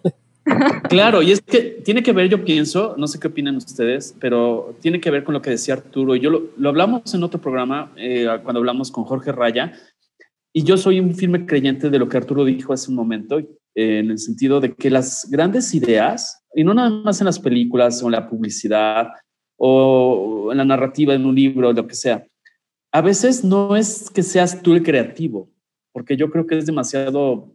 mm, eh, eh, ostentoso decir que alguien es creativo porque creas. Yo pienso que eres un descubridor de historias, o sea, esas improntas de la pizza neoyorquina, lo citaba Arturo al inicio, el cómo fotografía eh, en Nueva York, en ciertas áreas, o sea, o lo que hablabas de Coco, ¿no? El gran éxito es porque ellos viajaron a, todos los momentums, a todos los procesos y captas lo que está ahí en el colectivo, lo que está ahí en la cultura, lo que está ahí. Y claro, tu proceso es pulirlo, ensamblarlo y tal vez ponerle la cereza en el cóctel. No sé qué opinan, chicos. Mira, el proceso creativo es, es, es muy sui generis y yo sí me he dado cuenta de una cosa, cuando se vuelve colaborativo con gente con la que realmente tienes confianza, se enriquece brutalmente. Pero para llegar a un trabajo colaborativo tienes que tener valor, tienes que val tener valor para poder compartir ideas, porque eh, el, el, proceso creativo in inicia de una manera muy íntima. Es que es lo que yo pienso, que es lo que yo siento y que es lo que a mí me gustaría decir o mostrar. Entonces, el atreverse a decirlo ya es un paso que muy poca gente se atreve a dar. Yo me he dado cuenta, por ejemplo, tengo un amigo, un, realmente fotógrafo, pero él es banquero y él nunca seguir la parte de la fotografía a nivel profesional. Por él le gustaban los números, le gustaba la finanza, todo eso, pero es un gran fotógrafo. Y cuando yo alguna vez le pregunté, oye, ¿por qué no pones una, este, haces una galería o por qué no las vendes o por qué no haces? No, no me gusta enseñárselas a la gente. No, es decir, el proceso creativo es mostrarle a la gente y ahí tienes que tener un valor para decir. Porque te desnudas, ¿no? De alguna te, forma. te estás desnudando y no todo el mundo lo puede hacer. Entonces, no. cuando se vuelve un trabajo colaborativo, se vuelve todavía mucho más difícil. Por eso hay muchos, claro. este, ya sabes, no cine de autor. Todo es mío de mí, ¿no? Para que nadie me diga que lo que estoy haciendo está mal.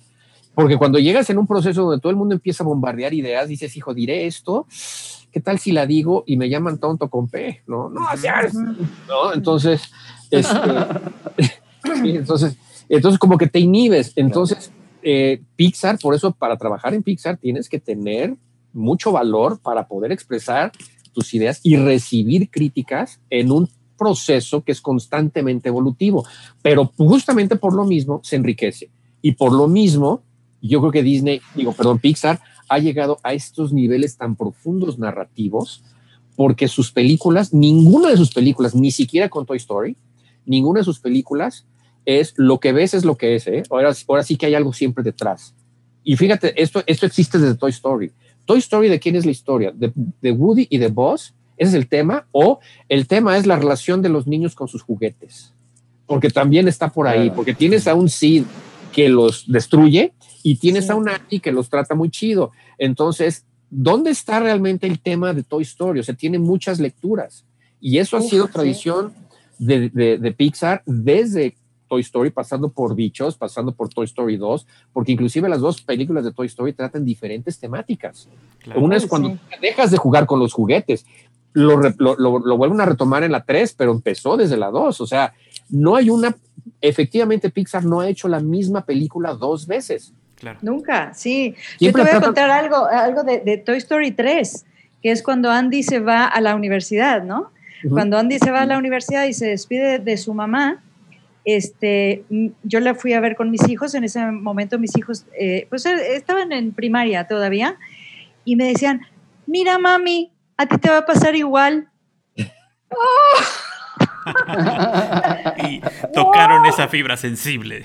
Efectivamente, me pasó igual, ¿no? Pero, pero, pero dices, lo está captando, lo está captando perfectamente, sabe qué va a suceder y sabe que es una historia de vida, ¿no? ¿No? Y es que... Así es. Y es, y es esa parte del proceso creativo, o sea, esa creatividad, por eso yo no creo que todas las, las compañías de animación lo tengan. Y no estoy quitándole valor no. a DreamWorks Animation ni a Sony Pictures Animation, porque también han hecho cosas verdaderamente fenomenales. Pero sí Pixar tiene ese, ese, ese ¿cómo, cómo se le llama? Ese distintivo, como que, que los separa de los demás.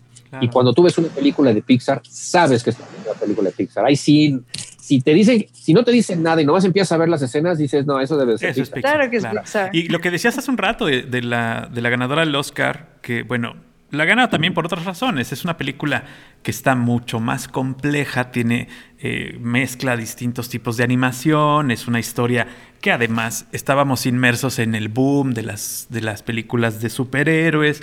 Eh, viene en un momento adecuado para ganar el Oscar. Eh, y creo que no se lo gana porque haya sido mejor película, sino porque era una película diferente y que eh, presenta eh, una relación, un engranaje muy, muy, muy interesante y muy bueno del soundtrack con la animación, de los, de los eh, talentos de animación que mezclaron en la película, en la película de Spider-Man, de este multiverso y que además refleja muy bien los multiversos de todas estas películas, de, de, o de todos estos temas de eh, Spider-Man, ¿no? que son, eh, que próximamente seguramente veremos cada uno de ellos explicado en una sola película, pero eh, no es que le haya ganado porque haya sido mejor película y como bien lo dices, este, Pixar siempre tiene ese cuidado para que tú revises y hagas esta inspección de microscópica de la película y no le encuentres ni un solo detalle. Sí, fíjate que existe es, ese cuidado al detalle.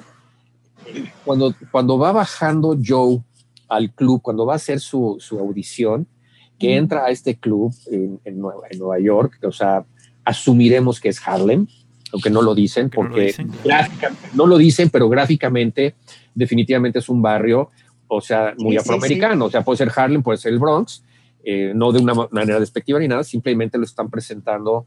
Eh, tiene inclusive una textura como de películas de los setentas, como Contacto en Francia, ¿sabes? Como este tipo de películas, en donde tú estás viendo que la pintura de la pared no es nueva, pero no está descarapelada, ¿eh? tampoco está descuidada, simplemente está vieja.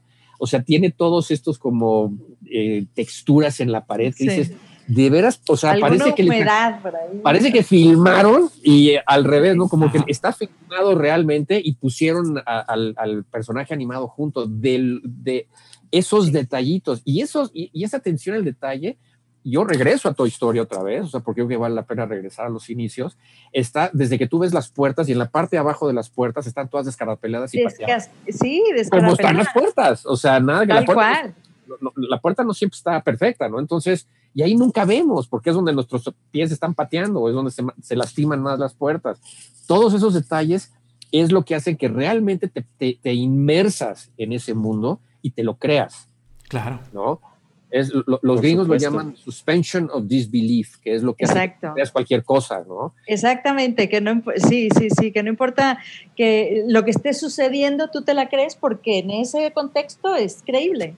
Exacto. Entonces, lo, que a mí me llama, de veras me, son detalles chiquitos, pero por ejemplo, cuando está el, eh, van la, chavita tocando el saxofón, la pieza que, la, donde ella pone la boca, la, la, manera en la que agarra los brillos, sí, claro. qué bruto, o sea, eh, son en los detalles más minúsculos está esa atención al detalle.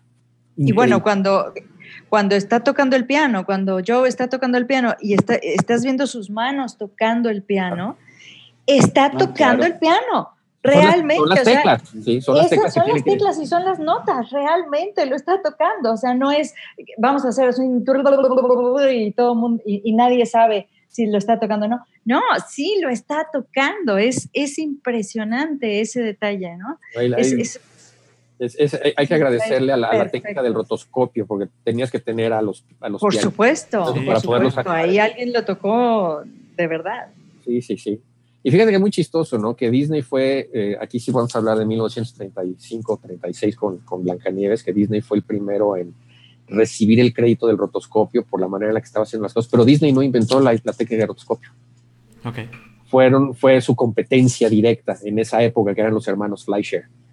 Entonces, los hermanos Fleischer desarrollaron primero el sistema de rotoscopio para sus, para sus, este, porque estaban compitiendo los estudios de Fleischer con los estudios de Disney por sacar la primera película animada en 1936, 37, perdón. Y este, Fleischer salió primero con los viajes de Gulliver, pero los viajes de Gulliver solamente duran 45 minutos, entonces no entró dentro de lo que es un largometraje y el que le robó el crédito fue al año siguiente que Disney estrenó Blancanieves, que es así dura una hora y media, y, tiene, y, tiene, el, el crédito de ser. Pero los que inventaron el rotoscopio para hacer la película fueron los Flasher. Disney de ahí la retomó y pues de ahí ya, la supo desarrollar.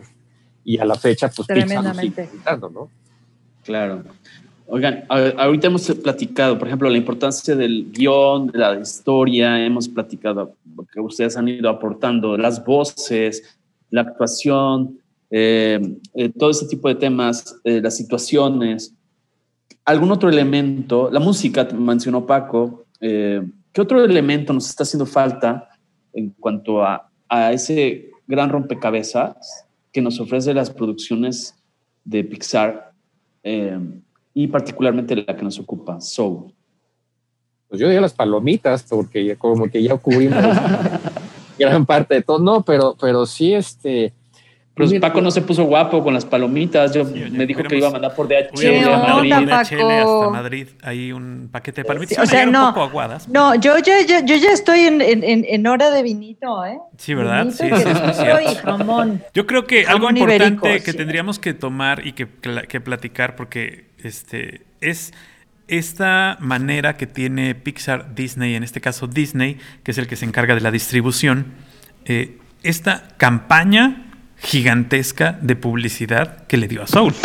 También aprovechando, diciendo, ok, todos están en su casa porque están encerrados, todos están dentro de este encierro por pandemia. ¿Qué podemos hacer? ¿Qué podemos hacer en Latinoamérica? Bueno, pues apúrate para hacer todo lo posible para lanzar Disney Plus. Eh, ¿Qué podemos hacer en todo el mundo? Bueno, pues bombardearte a través de esta cadena y de todas las cadenas de televisión. Yo creo que es la primera vez en donde vemos esta lucha de comerciales, por lo menos en México, acerca de cadenas de televisión de paga, de televisión directa, no tanto de televisión de paga, sino de televisión a demanda, como Netflix, como eh, Amazon y como Disney. En este caso, en todas las televisoras se anunciaron. En todas las televisoras metieron menciones, en todos lados. Estaba metido, eh, por lo menos en México, no sé, ahorita Josefina nos dirá en España, pero la entrada de Disney Plus a México fue un boom que quería darle eh, este eh, camino, abrirle el camino, abrirle el paso a la televisión directa, a la televisión por demanda y ganarle un poquito de, adeptos al Prime y de adeptos al Netflix y decir, bueno, este año entramos y te vamos a dar este, la oferta y lo que tú digas, ¿no? Eh, creo que esa campaña también es muy importante de, tomar en cuenta para todos aquellos mercadólogos. Pues eso es un poco lo que platicábamos al principio cuando hablamos ya de esta, de esta nueva estructura de mercadotecnia a raíz de la pandemia, porque aun cuando la pandemia termine, eh, digo, hay que ser optimistas, no, no es si es que termina, no, sí va a terminar. Claro, claro. Algún día va a terminar y algún día vamos a... Y en, el, y en, este, en este regreso que vamos a hacer como, como sociedad a nivel mundial, vamos a empezar a, a, reacomodar las cosas. Y yo creo que a nivel mercadología, como tú estás mencionando, Paco, es bien interesante ahorita ver esto, porque la apuesta de Disney sobre Disney Plus Latinoamérica ha sido muy arriesgada. Cualquiera pensaría, ah, no, pues ya, ya, ya, ya lo tienen garantizado. Por la gran mayoría de la gente lo puede pensar. Eh, Disney, Disney tiene un nicho muy particular que una vez más Disney volvió a caer, no sé si fue a propósito o no, qué les pasó, pero Disney volvió a caer a percepción que se tiene de que el nombre Disney es sinónimo de niños. Entonces, ¿qué es lo que tengo que...? Eh, y como es nada más para niños, entonces de pronto tienes a un este segmento de la población que son especialmente los adolescentes, son muy complicados, que ya no quieren ver Disney. Entonces, yo creo que en ese sentido, Bob Iger, que es el, el nuevo CEO de Disney, tuvo por lo menos a, bien decir, ¿sabes qué? Tenemos que hacer lo que hizo, ahora sí que el equivalente moderno de lo que hizo Michael Eisner en los ochentas, de que como Disney nada más era visto como una eh, empresa para niños, pues hagamos Touchstone Pictures, que era un banner sobre el cual distribución de Disney empezó a hacer películas para adultos, claro. eh, que no llevaran el nombre de Disney, pero siguiera siendo de ellos. ¿Qué hizo Bob Iger? Pues tráete Star Wars, cómprate Marvel. Todo. Aquí está el monedero. ¿Para qué? Para, que todo. Sí, para diversificarnos. Pero Disney Plus como tal, como plataforma, única y exclusivamente está presentando cosas para niños, cosa que ha molestado mucho a algún suscriptor diciendo, espérate, ¿no? pero yo también quisiera ver películas. Sí, exacto. Entonces dicen, ah, bueno, espérate, pero es que ahora viene eh, esta otra cosa que le llaman a llamar Fox o no sé claro, qué, sí, sí. donde vamos a poner la cosa para adultos. Ah, pero entonces ahora me vas a cobrar más. Entonces, claro. si yo quiero ver cosas para adultos, tengo que pagar más y entonces, entonces ya voy a dejar Disney Plus. Entonces, esto se vuelve un, es muy arriesgado para... Es, para, sí, para claro, y además llega tarde, además llega tarde, ¿eh? O sea, estamos... Exacto. Yo, yo tengo Netflix, HBO, Amazon Prime, Movistar Plus, y de repente me dan ganas de ver The Mandalorian y Soul, y, le, y, y, y digo, es que quiero Disney Plus, ¿no? Entonces, claro. me, me, me, aboné a Disney Plus exclusivamente para ver Soul, porque, y, pensando en, a ver, ¿cuánto me va a costar una entrada de cine? Al, al, cual no voy desde marzo, y mira uh -huh. que soy súper cinéfila, pero también estoy muy consciente que es un, un lugar de súper riesgo, es, es, un lugar de riesgo ahorita y no hay más. Y este, aquí una entrada de cine te cuesta 10 euros. Sí. Cuando, o, o, o, 11 cuando es un, un, un estreno este, importante. Y Disney Plus te está costando 6.90 al mes. Uh -huh. Entonces digo, sí. bueno, haz de cuenta que vamos al cine, haz de cuenta. Una vez al No, pero fíjate.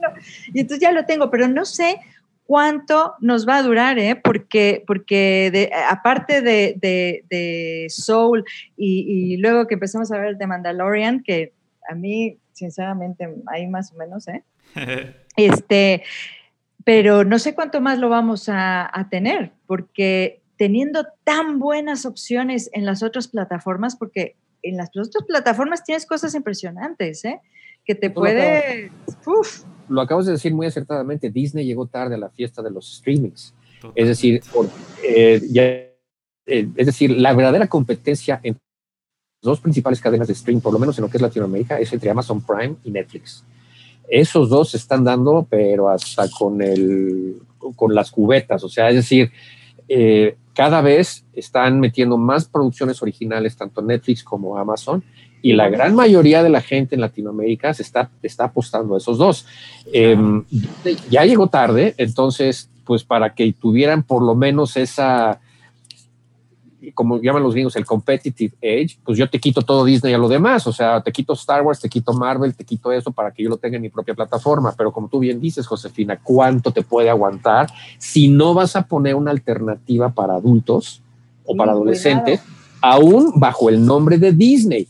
O sea, ojo, porque si, si tú no le quieres poner a eso, pues entonces asegúrate de que hagas una especie de paquete para que tengas los dos y no sientas que estás pagando extra. Claro. Porque sí, como tú bien dices, si no va a llegar un momento en que, ¿sabes qué? Ya vi Mandalorian, ya vi esto, ya vi lo otro, ya vi lo demás allá. Bye. Lo dejo claro. de pagar hasta que me pongan algo nuevo. Por supuesto. Y, y, pero esas, esas caídas en las suscripciones, entonces ahí sí le afectan porque entonces no funciona igual que el mismo modelo de negocio que tiene, que tiene Netflix y que tiene Amazon Prime. O sea, okay. ellos sí tienen una cantidad de dinero destinada a generar producto que Disney, y, oye, ¿cómo me lo dices? Disney no lo tiene, perdóname, porque Disney es una empresa mucho más grandota que tiene otras eh, áreas y no puede destinarle tanto dinero nada más a generar nuevo contenido como lo hacen Amazon y como lo hace eh, este Netflix. Claro. Entonces, ahí sí tiene que tener mucho cuidado. Yo, yo, yo, como espectadora estoy encantada, ¿eh? Yo a ver, a ver qué me van a dar, a ver, pelense por mí, pelense por mi suscripción. Y esto a mí me parece súper interesante porque me tienes que ofrecer algo muy bueno este, para, para que yo te siga pagando una, una cantidad al mes. Exacto, claro. Oigan chicos, volviendo al tema de la película Soul, ya más que al, mercado de streaming, que tiene que ver porque es la plataforma por la que está saliendo, pero eh, por ejemplo, algo más, yo lo que veo, no sé si ustedes están de acuerdo, que también tiene un componente filosófico eh, importante en, todo ese guion, narrativa, eh, reflexiones, que tiene que ver con la filosofía Ikigai. Tal vez no lo menciona ni, ni por error, pero sí tiene que ver con el propósito. La chispa de la vida yo lo asocié con el propósito y sentido. Lo he, comentado en algunos otros programas. ¿Y cómo encuentras ese propósito, o sentido y que aquí llaman chispa de la vida?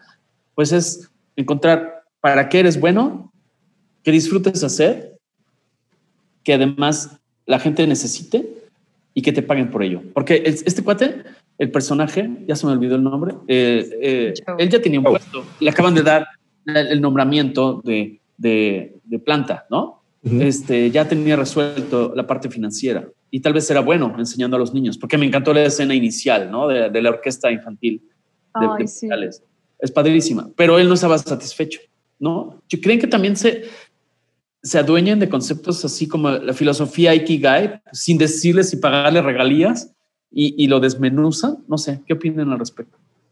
Pues sí utilizan, eh, ellos lo que quieren es que eh, pienses por así que outside the box, ¿no? Es la idea es justamente obligarte a pensar con respecto a este tipo de filosofías. Y yo creo que hay una frase inclusive que dice, eh, se me olvida la forma exacta que lo dicen, pero que piensa que la chispa de la vida es, el, es, su, motivación. Dicen, qué forma tan humana de ver las cosas, o sea, es decir, como que te estás limitando. Aquí eh, ellos, yo creo que hay mucha filosofía oriental también eh, metida en esta película, no solamente la clásica tradicional occidental judio-cristiana, sino que también tiene ahí eh, el, aprender, hay, hay, hay algo del budismo, mucho. Hay todas estas escenas de pronto donde nos empiezan a ver el, este, el cielo con los árboles y las hojas cayendo y que nos caen en la mano, regresar a lo simple, regresar a lo sencillo y regresar a lo básico. O sea, nos están obligando, es, es, y eso tiene mucho que ver con el budismo también. Esta filosofía japonesa también del sintoísmo también está metida por ahí cuando estamos viendo todo esto de las almas perdidas y, y, que el que tú tienes que también ponerte tú tu propio tu propio sentido de la vida, que no esperes que venga de fuera, sino que te tiene que nacer de ti mismo. Eh, hay muchísimas, eh, hay, hay, muchas filosofías, definitivamente sí están ahí metidas, pero no lo hacen de una manera muy abierta, no tanto por cuestiones de derechos. Ecléctico, ¿no? Como muy ecléctico. Es muy ecléctico. Un cuántico. Sí. pero no lo hacen tan, tan evidente, no tanto creo yo que sea por cuestiones de derechos o que me vayan a demandar o que de pronto hay algún par de fanáticos religiosos diciendo que va en contra de Dios. No, yo creo que va más bien en torno a el mensaje sutil es mucho más fuerte que cuando te lo ponen así. Totalmente. lo hacen más sutil. Yo creo que es, una forma que, este, para que realmente te llegue mejor ese, ese mensaje, a tener que ponértelo con, con bombo y platillo. Totalmente. Pero, también, pero también aquí, este, tocan el, el, tema materialista, ¿eh? Y el tema materialista en, el, en, en, el, en la realidad. Vamos a ver, Tú no pudiste estudiar veterinaria porque tenías que ganar dinero para ayudar a tu familia. Exacto.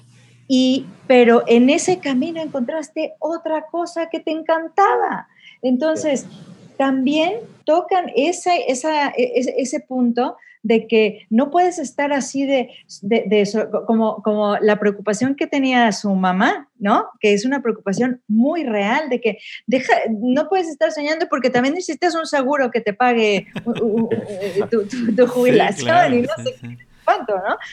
También tocan ese tema y a mí me parece que es como, como, como em, verlo todo. Eh, em, Integralmente. Integralmente, exactamente. O sea, si tomas en cuenta todo eso, pero todo eso va a formar parte de tu vida. Todo eso es, es eh, tú le darás más importante, más importancia a unas cosas o a otras, pero todas forman parte de tu vida humana, ¿no? De, tu vida en este lado de, la... Ahorita que mencionas...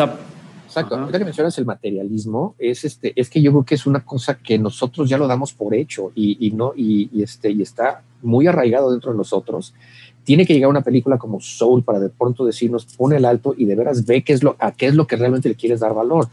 Eh, aquí hay que, hay, que hacer, hay que hacernos una pregunta un poquito más amplia, creo yo.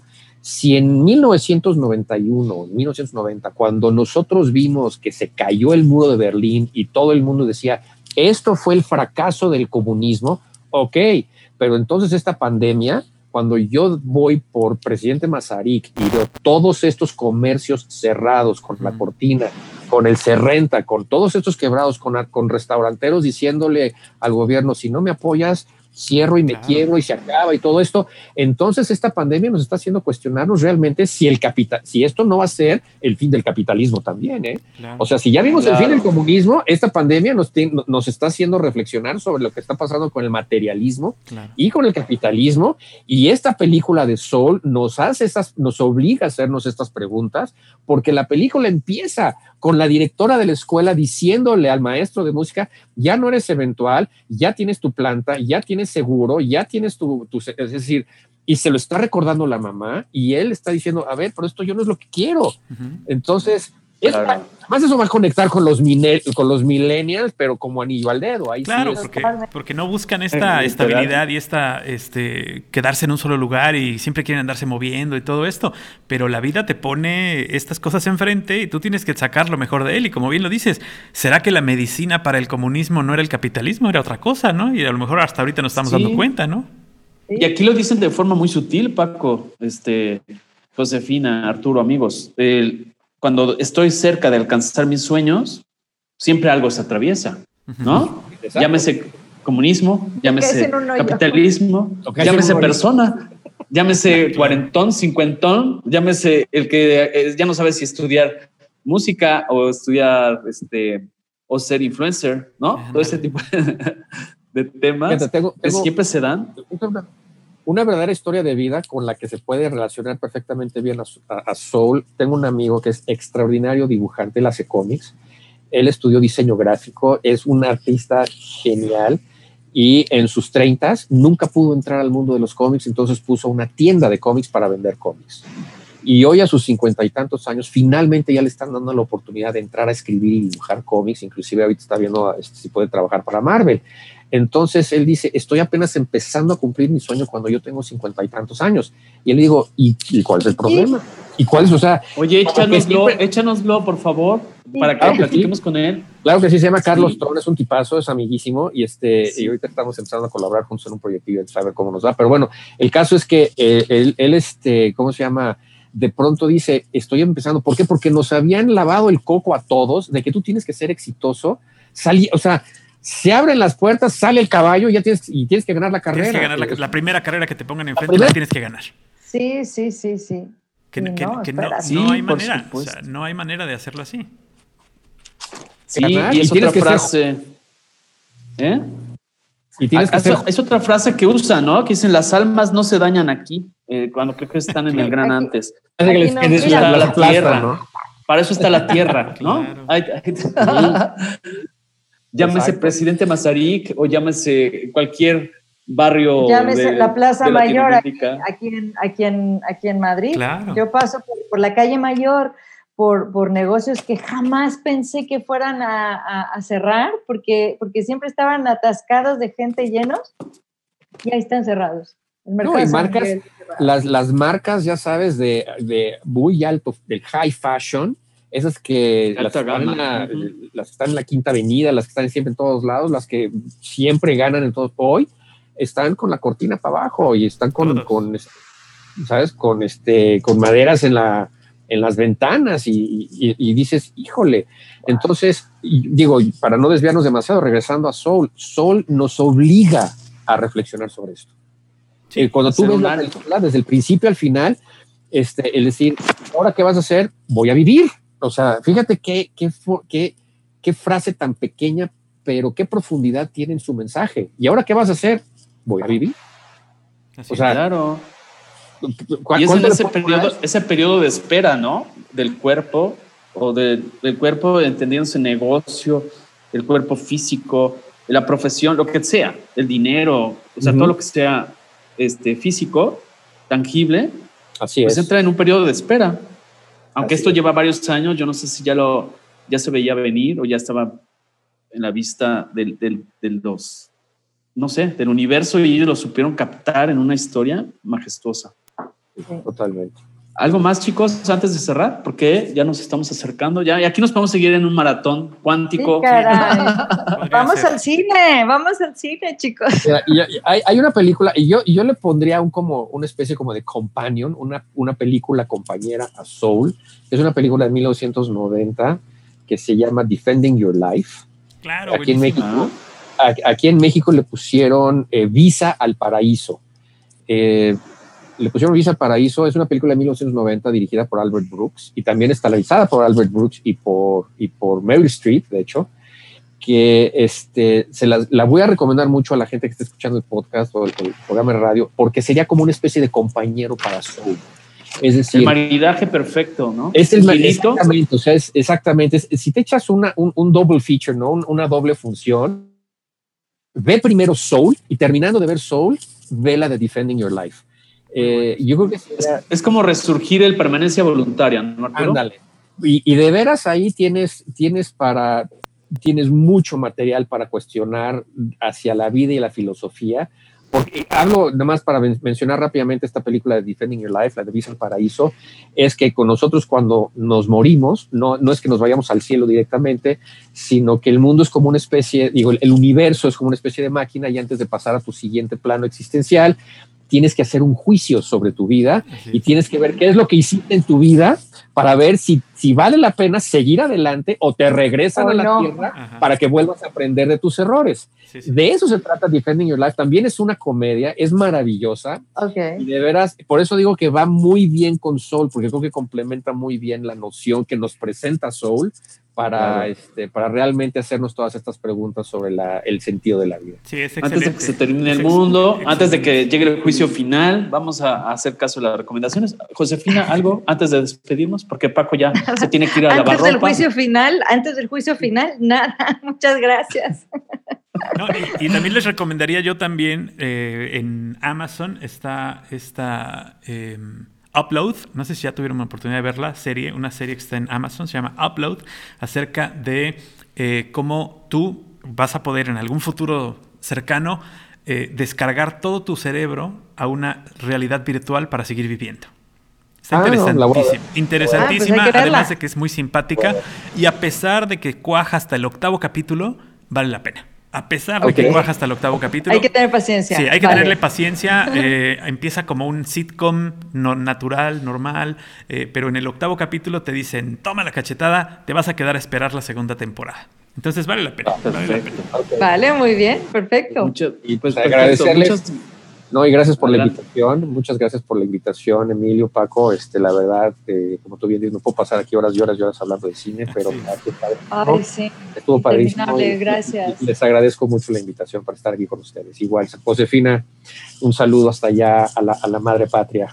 Igual, Arturo. Emilio, Paco, gracias. Gracias, feliz año para todos, feliz año Paco, feliz año a todos, gracias. Con que sea un año normalito, me conformo.